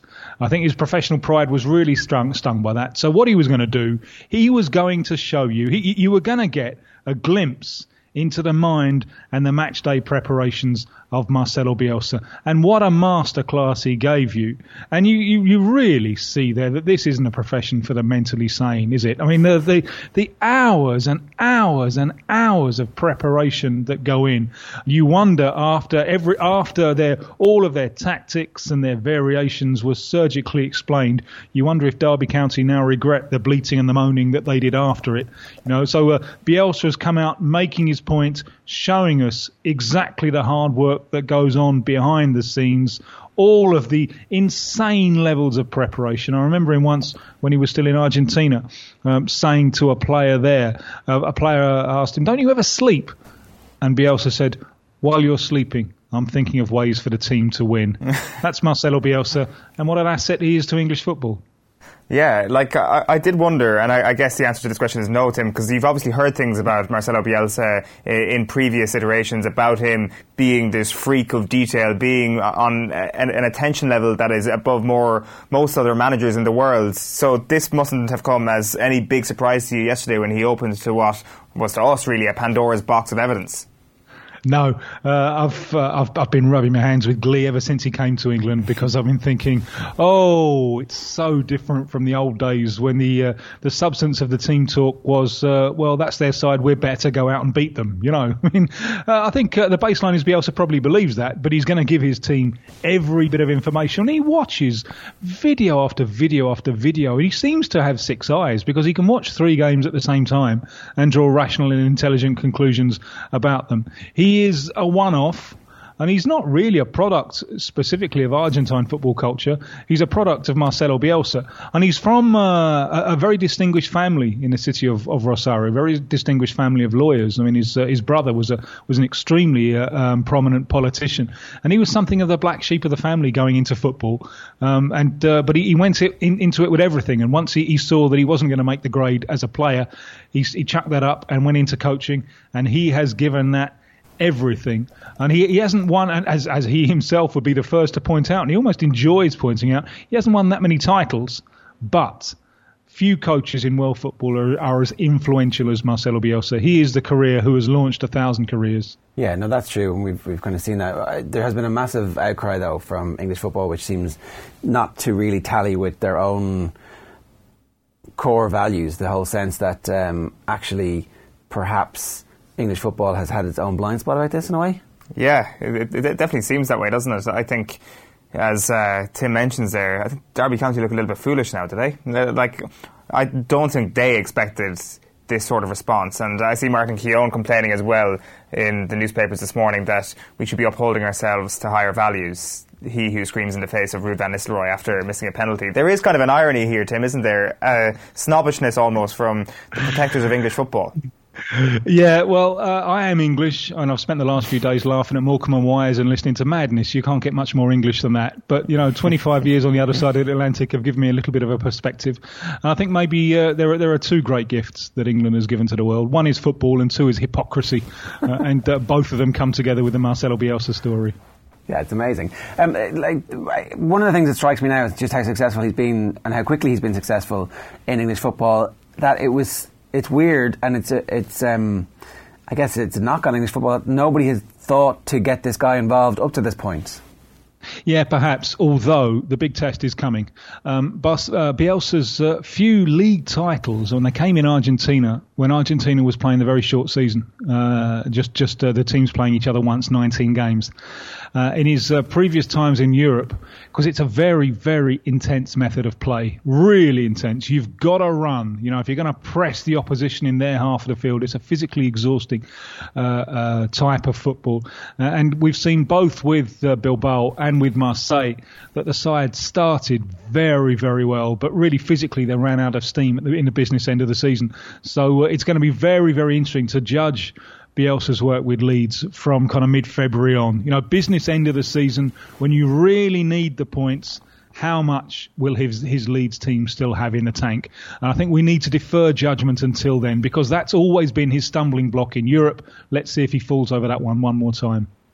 It's it's interesting kind of listening to that the, about the high octane level that uh, Bielsa goes to because you say he's a product of himself rather than being a product of any sort of mm-hmm. environment mm. he's been in. But at the same time, that high octane type of management is exactly what is popular at the moment? Is it exactly what is successful at the moment? If you look at the top of the Premier League, you look at Pep Guardiola, you look at Jurgen Klopp, you look at Unai Emery almost kicking every single ball for that Arsenal team. So there are similarities between Bielsa on kind of a superficial level, I guess, and the rest of the footballing world right now and what is on vogue. Yeah, very much so. And uh, and he was uh, Bielsa was one of the very few people who Guardiola consulted before launching his his own um, career. Um, there's uh, there's quite a lot of Holland, uh, the, the, whole old Holland '74 in, in in what what Bielsa does.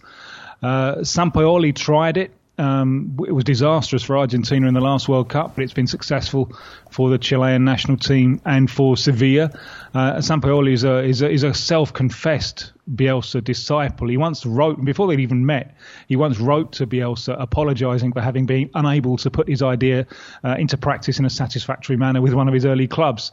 Um, so this is a school of football uh, which uh, has uh, has has uh, its devotees in in the, the, the, top echelons of the world game, and it seldom makes for a dull match because uh, Bielsa's sides they set out to impose themselves on the game. They will give the other side the opportunity to play on the counter attack. Um, so when it comes unstuck, it can come very badly unstuck.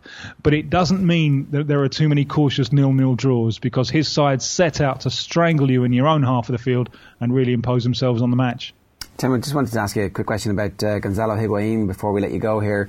What's the standing of Higuain at the moment? Um, is he anywhere near as good as he has been in the past? Is there a possibility that he has some kind of late flowering in his career and that a move is exactly what he needs to regain some of the form that made him one of the best strikers in Europe for a period there? Well, on, on the plus side, uh, he would seem to be the type of player that Chelsea need and the coach knows him very well from uh, from working together. On the negative side, you'd you'd worry about his age going into the Premier League at this stage in his career, uh, and uh, he is a he is a player who sometimes you know he, he looks so sluggish. He looks like he's pulling a tractor behind him and uh, a tendency perhaps to put on a little bit too much weight. So uh, I'm, I'm a little bit doubtful about whether he can be a, a, a, consistent goal scorer at this stage in his career in the Premiership. Perhaps more interested in Chelsea's uh, attempts to sign Leandro Paredes, another Argentine from Zenit in Russia, because uh, he would he would be an interesting backup, I think, to Jorginho, a kind of midfielder with a lovely range of passing who can dictate play from deep. Okay, good stuff. Thanks very much for joining us this morning. It looks like it's um, a nice sunny summer's morning in Rio. Yeah, the long hot summer is not passing me by. You, you, you get me up uh, uh, up and out of bed very very early so I can enjoy this wonderful sunshine. Very good, good stuff. Thanks a million for joining us, Tim. Thank you, my pleasure. Tim Vickery online from uh, Rio. Apparently, it's 26 degrees. I was beginning to feel guilty for uh, getting him up out of bed so early. No longer do I feel guilty. Yeah, because at least it was sunny. Uh, I was a bit concerned that it might be darkness there as well because it's, supposed to be the middle of the night, but um, they're actually only two hours behind us now. Oh, happy days. I did not know that. Ignorance is bliss. Um, and ignorance is not something, nice segue here, that uh, Marcelo Bielsa seems to deal with. That was quite interesting. It's the uniqueness that he's uh, brought to football and that seems to have been inspired within Bielsa somewhere. It's kind of hard to actually pinpoint who exactly he was inspired by. but uh, it definitely seems that he fits in with. Uh, modern football quite well. He's in the right place at the right time without being influenced by his contemporaries too much. I think it's fair to say. If you were the owner of a mid-ranking Premier League team, do you offer him? Here's double your wages. Thanks very much. Let's go.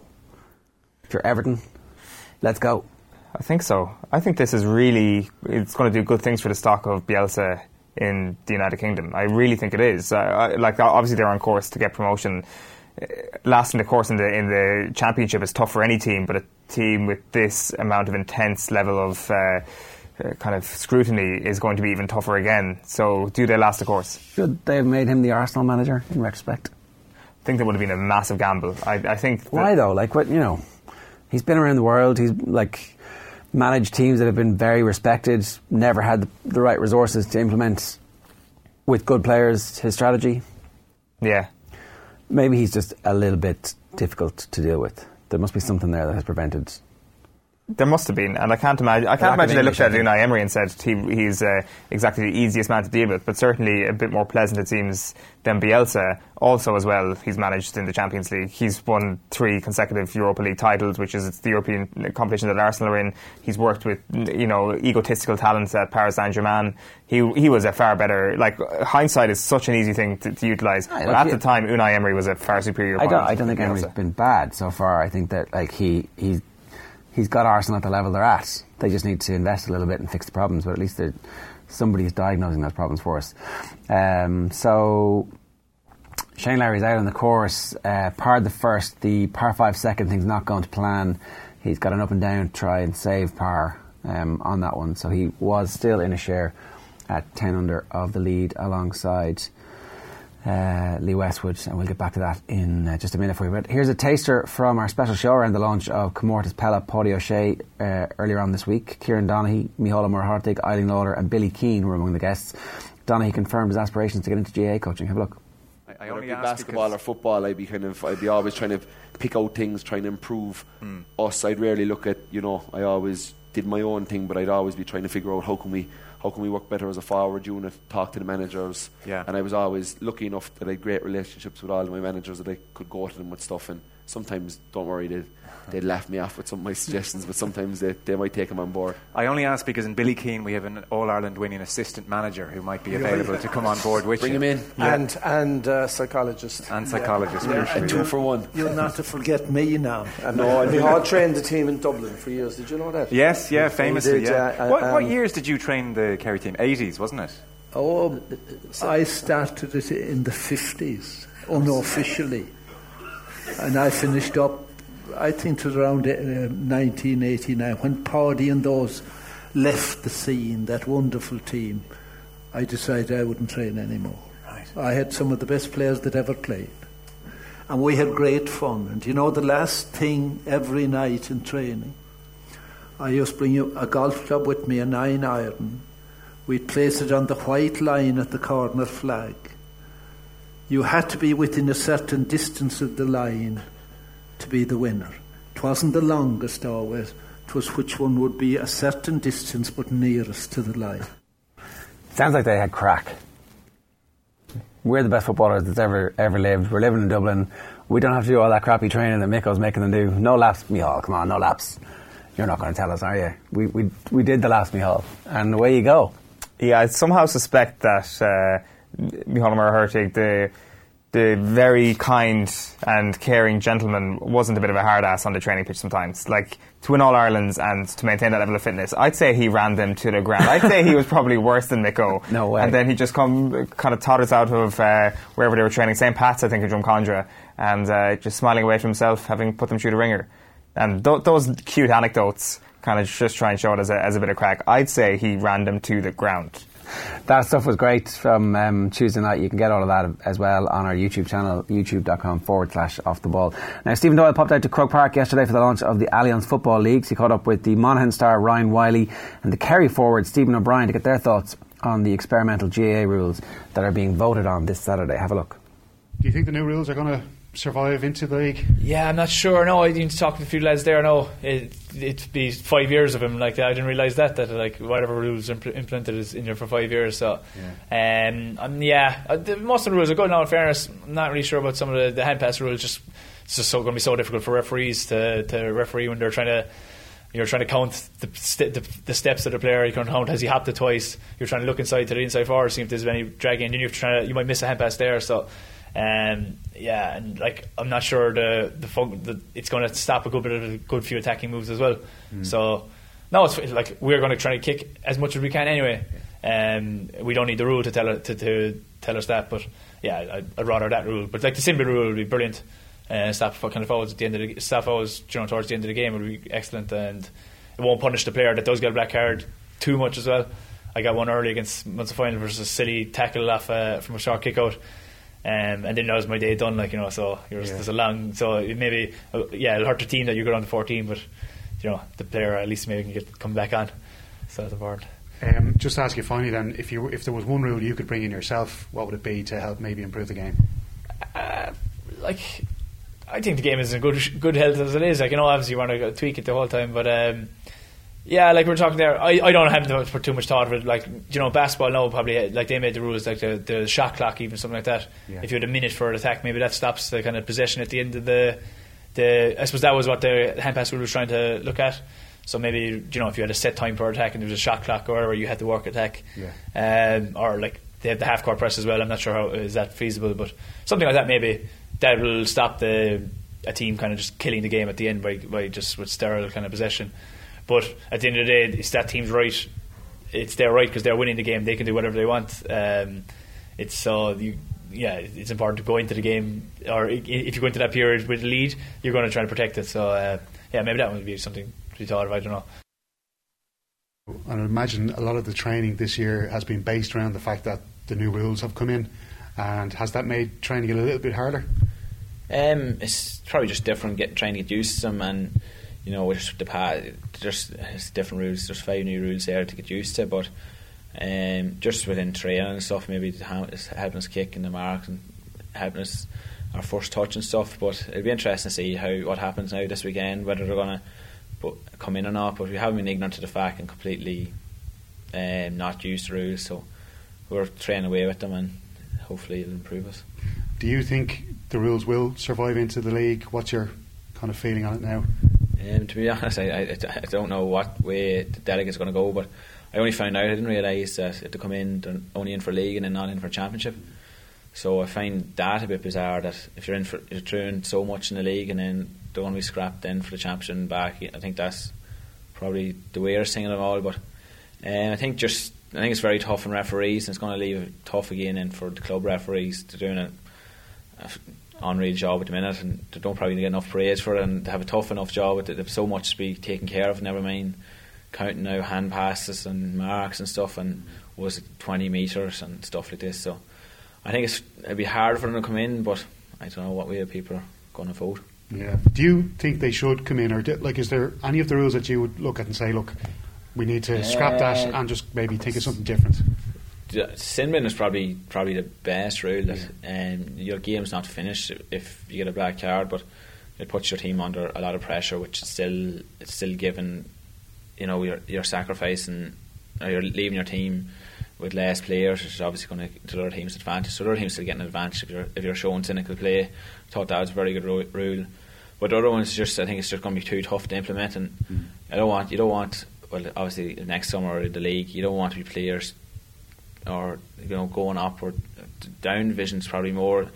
You know what I mean? Just because maybe I just a bad decision by a referee and a footballer can make bad can make a bad call. It's just as well as a referee, and you don't want headlines to be about about bad decision. You want headlines to be about what sort of score was, how good of a game it was. You don't want you know want that all over the papers and. Yeah, interesting stuff there from the two lads. It's clear that they hadn't engaged too much with that whole process of what the story is with these rules, how long they'll be in for, you know, because if these rules, if this vote happens, they'll be in for the league and that's it. There'll be a review at the end of that, not for five years. Um, as Stephen O'Brien was saying, and Drew Wylie was like, I didn't realise they were just in for the league and not the championship.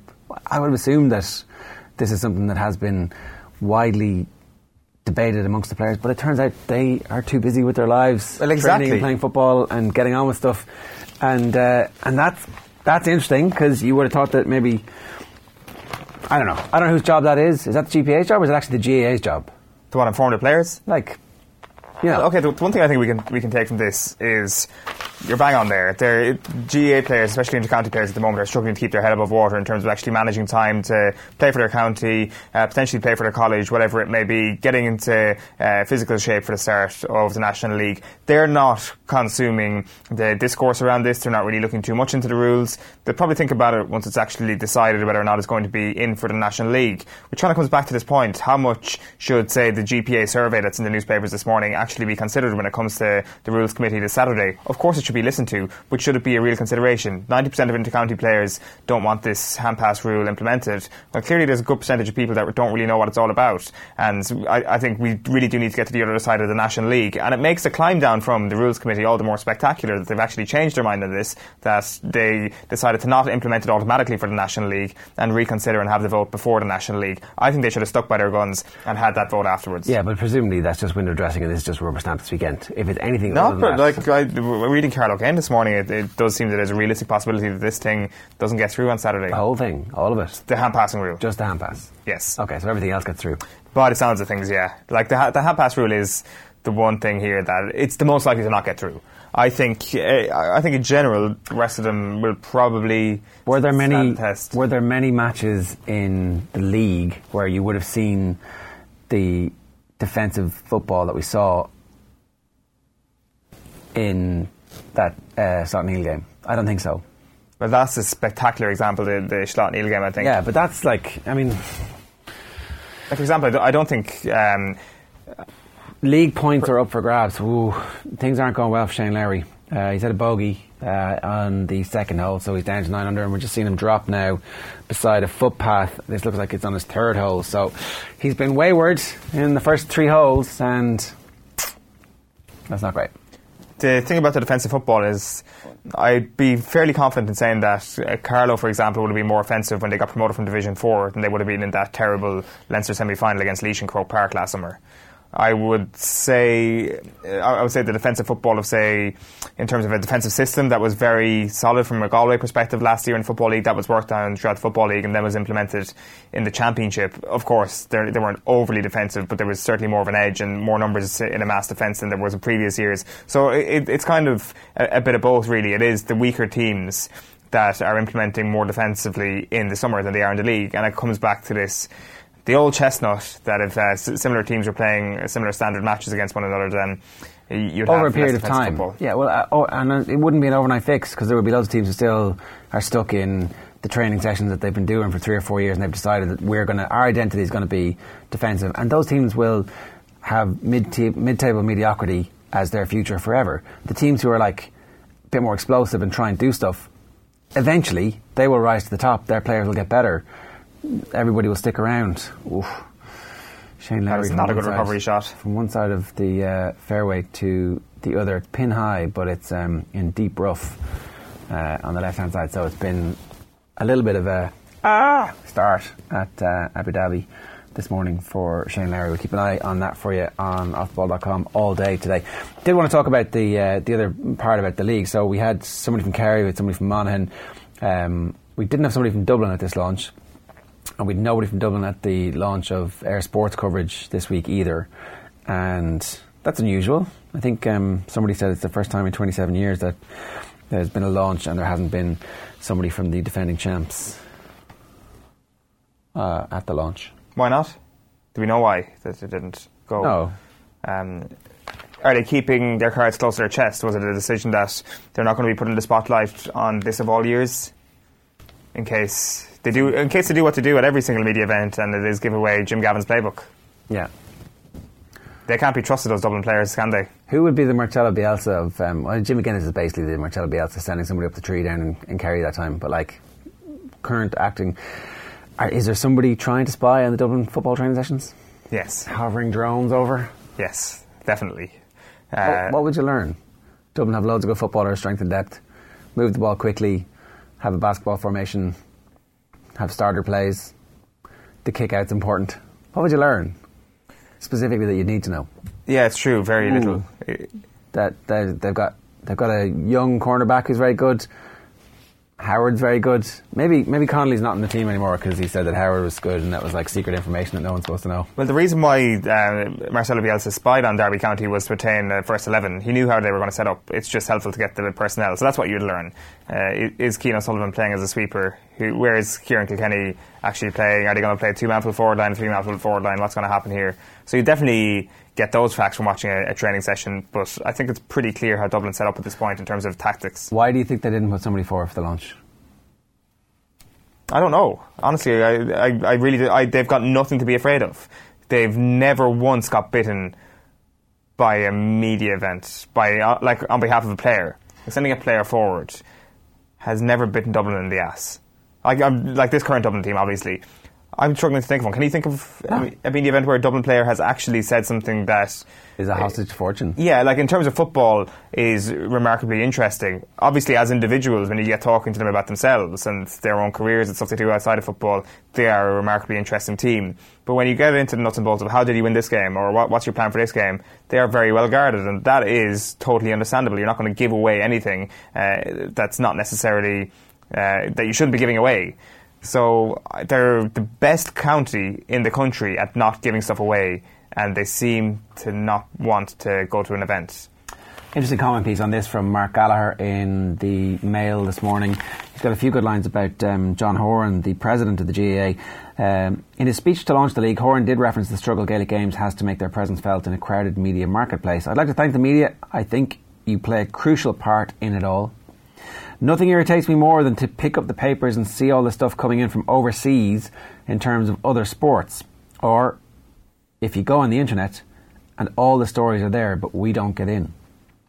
And then Mark Gallagher makes the point that um, John Horan wouldn't speak to the media yesterday. Oh my God! Um, apparently, he didn't want us to. He didn't want to be seen to be intervening in the vote uh, on the new rules on Saturday.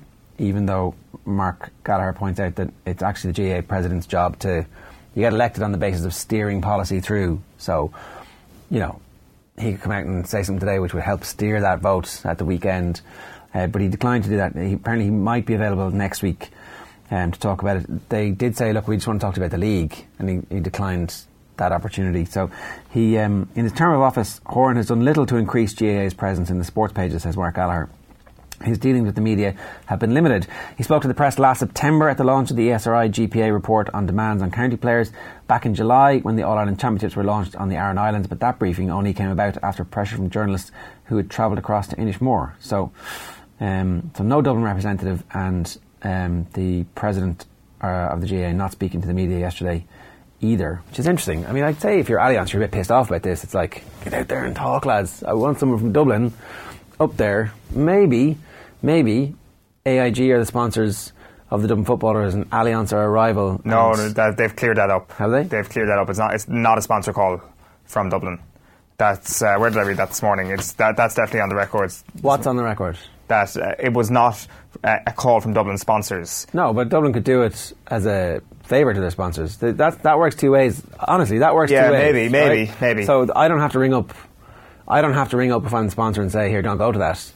But if I'm if I sign a deal with a big company that's like worth millions, I know I'm not going to thumb it in their faces.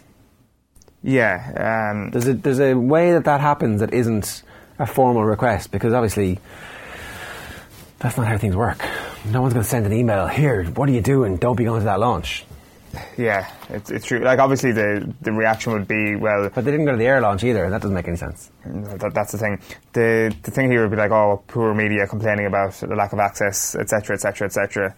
Um, but, but I, I, don't care. It, it like, no, it, it makes no odds. It's, it's, just complaining about the lack of. We're not GA complaining. No, no, no. I'm not talking about you. Just say, from a GA perspective, if you work for the GA and on the very day that the league champions aren't showing up, that you're complaining about the lack of GA coverage just seemed seems a tad ill-timed, and maybe maybe he was unaware that there was no Dublin players there, and maybe the, the timing of that game. I, I, don't. I wasn't there. I don't want to.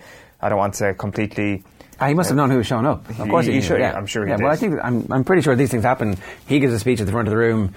The assembled players are beside him, and then the players break up and to do their interviews, like we just saw with Stephen. But like, obviously, if the best team in the country send a representative, there's going to be more coverage because somebody will say something that is like, "Yeah, we, you know, we're obviously not talking about the five in a row, or we are talking about the five in a row," and that just generates talking points, and that leads to coverage, and that's why you get more coverage. But in the meantime.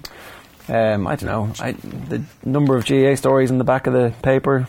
like the just to read out just when you asked me be clear when I said it was on the record I actually just want to read out the passage that I was reading earlier on because I found it here. Carlo Kane uh, saying it is believed the decision was made by the Dublin management although their reasons are unclear and a request for an interview wasn't returned.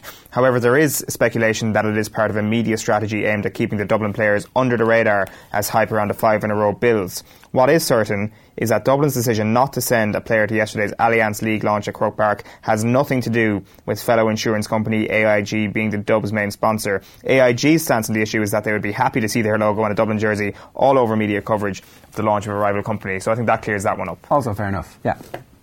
Um, all right. So the other thing that was obviously that we needed to talk about was whether or not the uh, Dubs are going to play in Croker for two of the Super Eight games, and um, the notion that uh, that was fair because that wasn't their home ground, and so they have to they have to play their neutral game in Croke Park, and they have to play their Croke, Croke Park game. In, sorry, their home game in Croke Park and their uh, neutral game in Croke Park, and it's just their home. You know, Parnell Park is their home ground. What's your problem?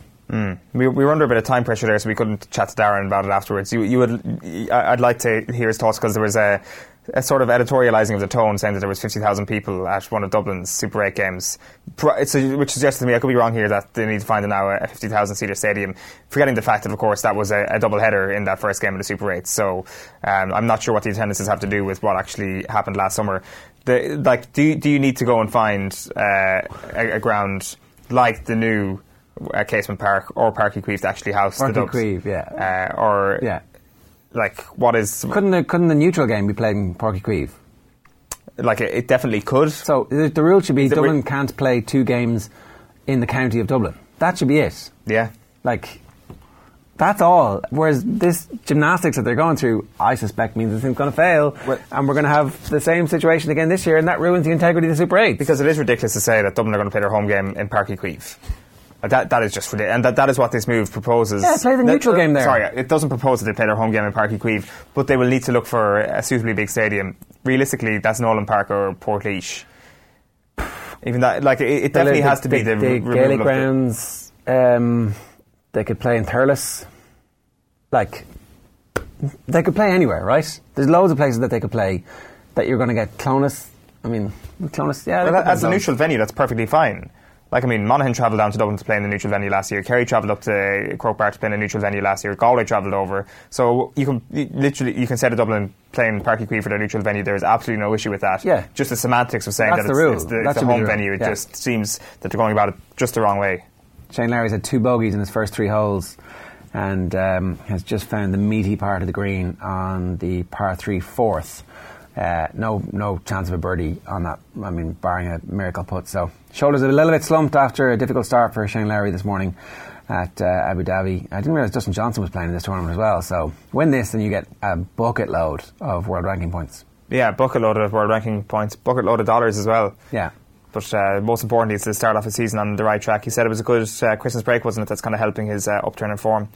Uh, be, just be great to see him back in contention once again. If we can get to Saturday morning with a bit of golf and television with Shane Lowry involved, that'd be a good weekend. So let's move on. Khabib uh, Nurmagomedov's head coach Javier Mendez spoke to Off the Brawl last night. He wants Khabib and McGregor to fight again ASAP. The Nevada investigation into the UFC 229 brawl is due before the end of this month. They, get, they like a good, quick investigation, don't they? You know, months and months and months and months and months and months after the fact, they're finally getting round to have an investigation to uh, what happened in the brawl, uh, which took place after the um, uh, really the massive, straightforward victory for Khabib against McGregor. Uh, here is what Javier Mendez had to say last night. Have a listen. So, okay, this is the thing. Uh, come September 29th, we'll know what's going to happen.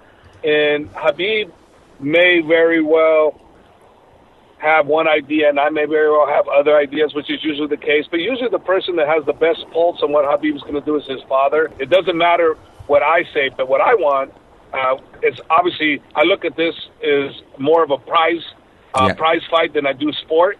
You know, so I want the biggest prize fight. So the biggest prize fight, hands down, no comparison, is Conor. So obviously, I want a rematch because that's what this is—the biggest prize fight, right? And because of what happened on the last time, there, there there's more interest now on the second one. If there's a rematch to be had, because we don't know with Conor, he's so rich now with uh, his, his uh, Proper 12. I hear is doing fantastic. You know, he's you know he's he's a great image, bro. He he he has he's, he appears to be a hell of a businessman. So now's the time to strike while the iron's hot. I say Cowboy Stadium because that still that still would do the pay per view numbers. It would do everything. I I think think now's the time to consider doing something like that. Yeah, I mean, he's definitely been uh, buttering up Jerry Jones, the owner of the Dallas Cowboys, with his. Um, he showed up to two games, two separate games, was it? Certainly, he showed up to one. Definitely one on the field. He was in Jerry Jones' box. He was on the field throwing passes to Dak Prescott. Then they all did the celebration the next week when um, whenever they scored a touchdown.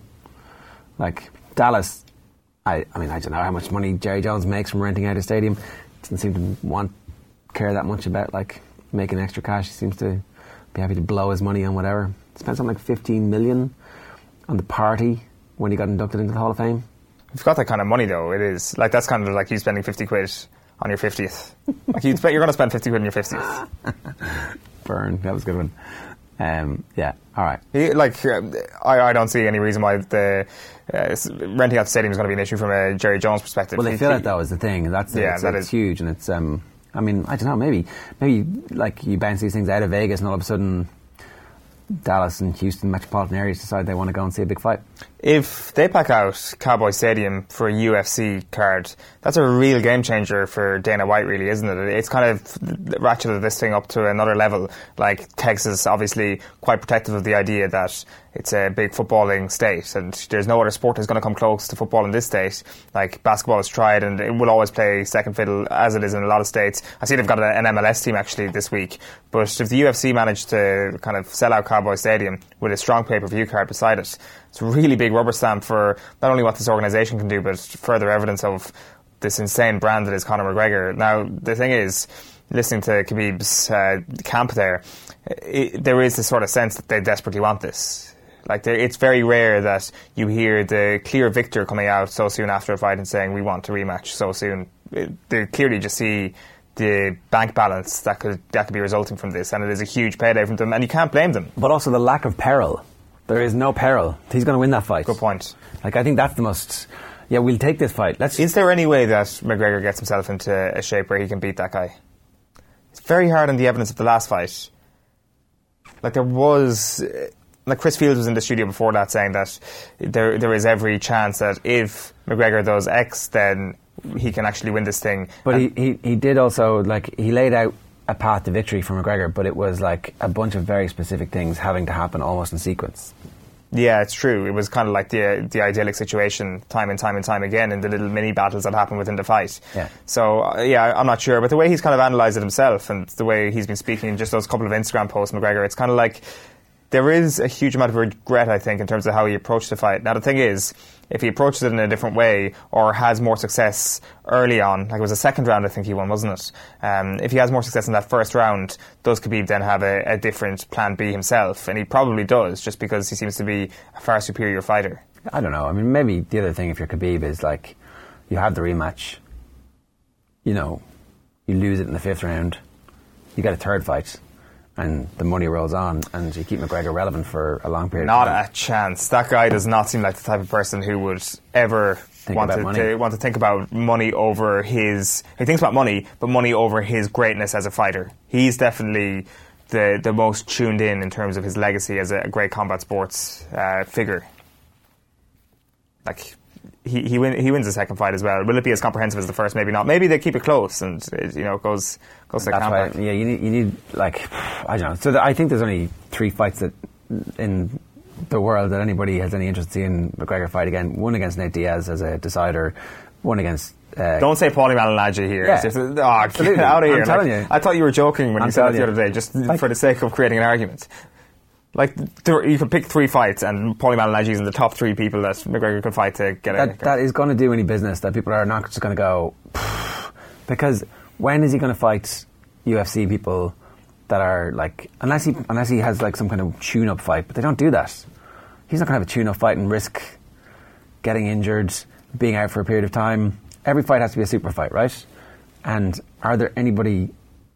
Is there anybody at that division now that anybody thinks he he can beat that he hasn't come off so far from his peak?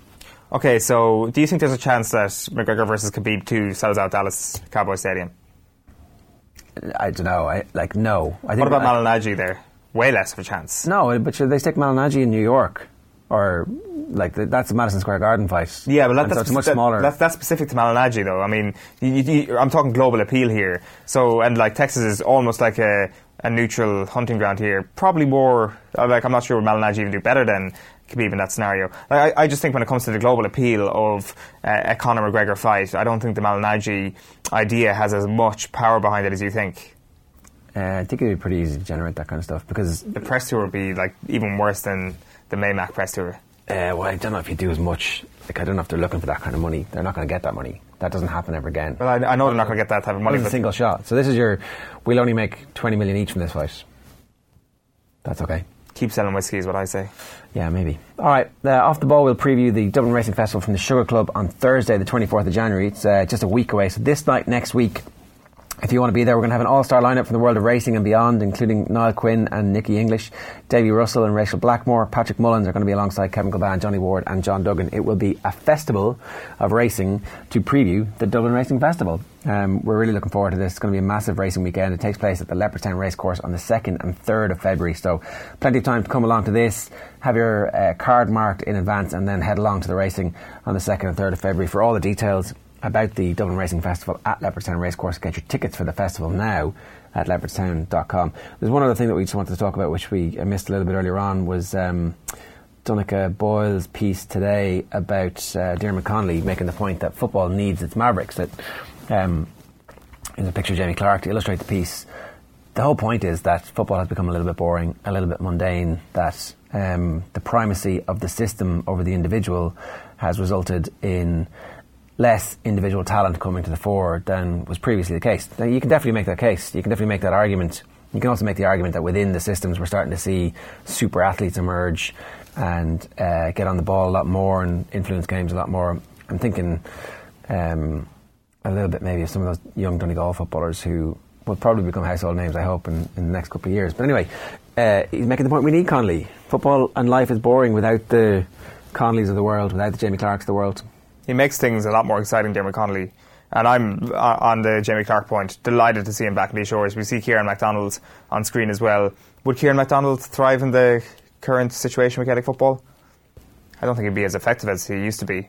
I think, for example, Gooch was very lucky to get out when he did. I don't know. I think that like those guys, uh, if you have talent like that and you can get them to do stuff, like I think Kieran McDonald would be an amazing centre forward, picking the ball up, spraying it about, breaking defences, and then also scoring. Like there's definitely a role for that. Or you, you stick him in corner forward and he wanders around and takes defenders with him. He gets man marked, but like, welcome to the ball game.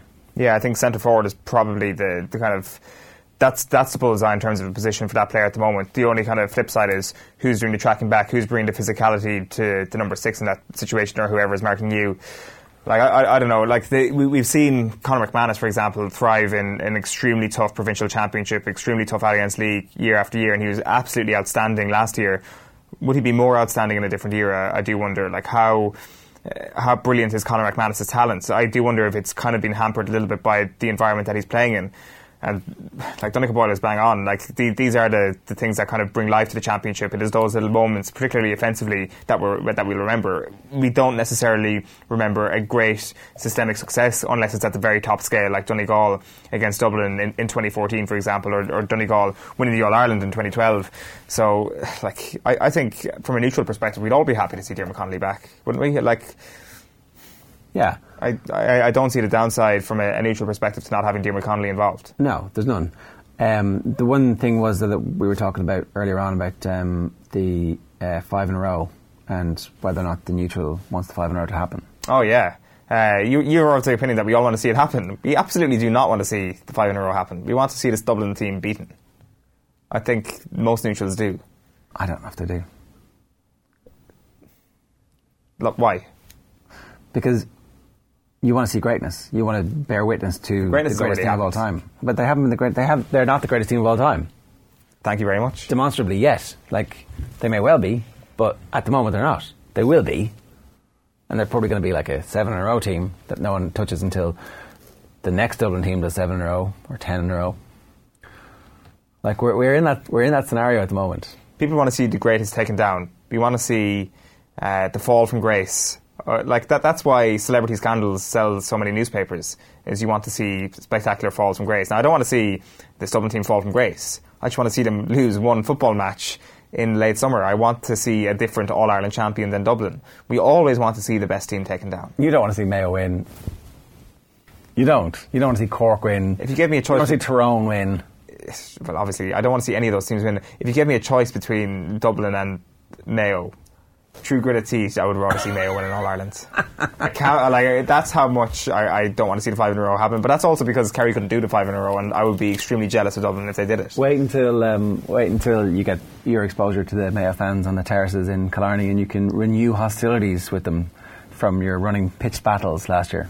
Yeah, a couple of knuckle dusters.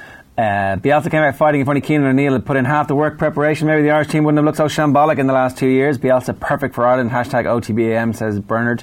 Mad says odds are Sexton and Carbery the only two that will play in the main games. I'd say Carty is coming in to get experience with the Irish squad.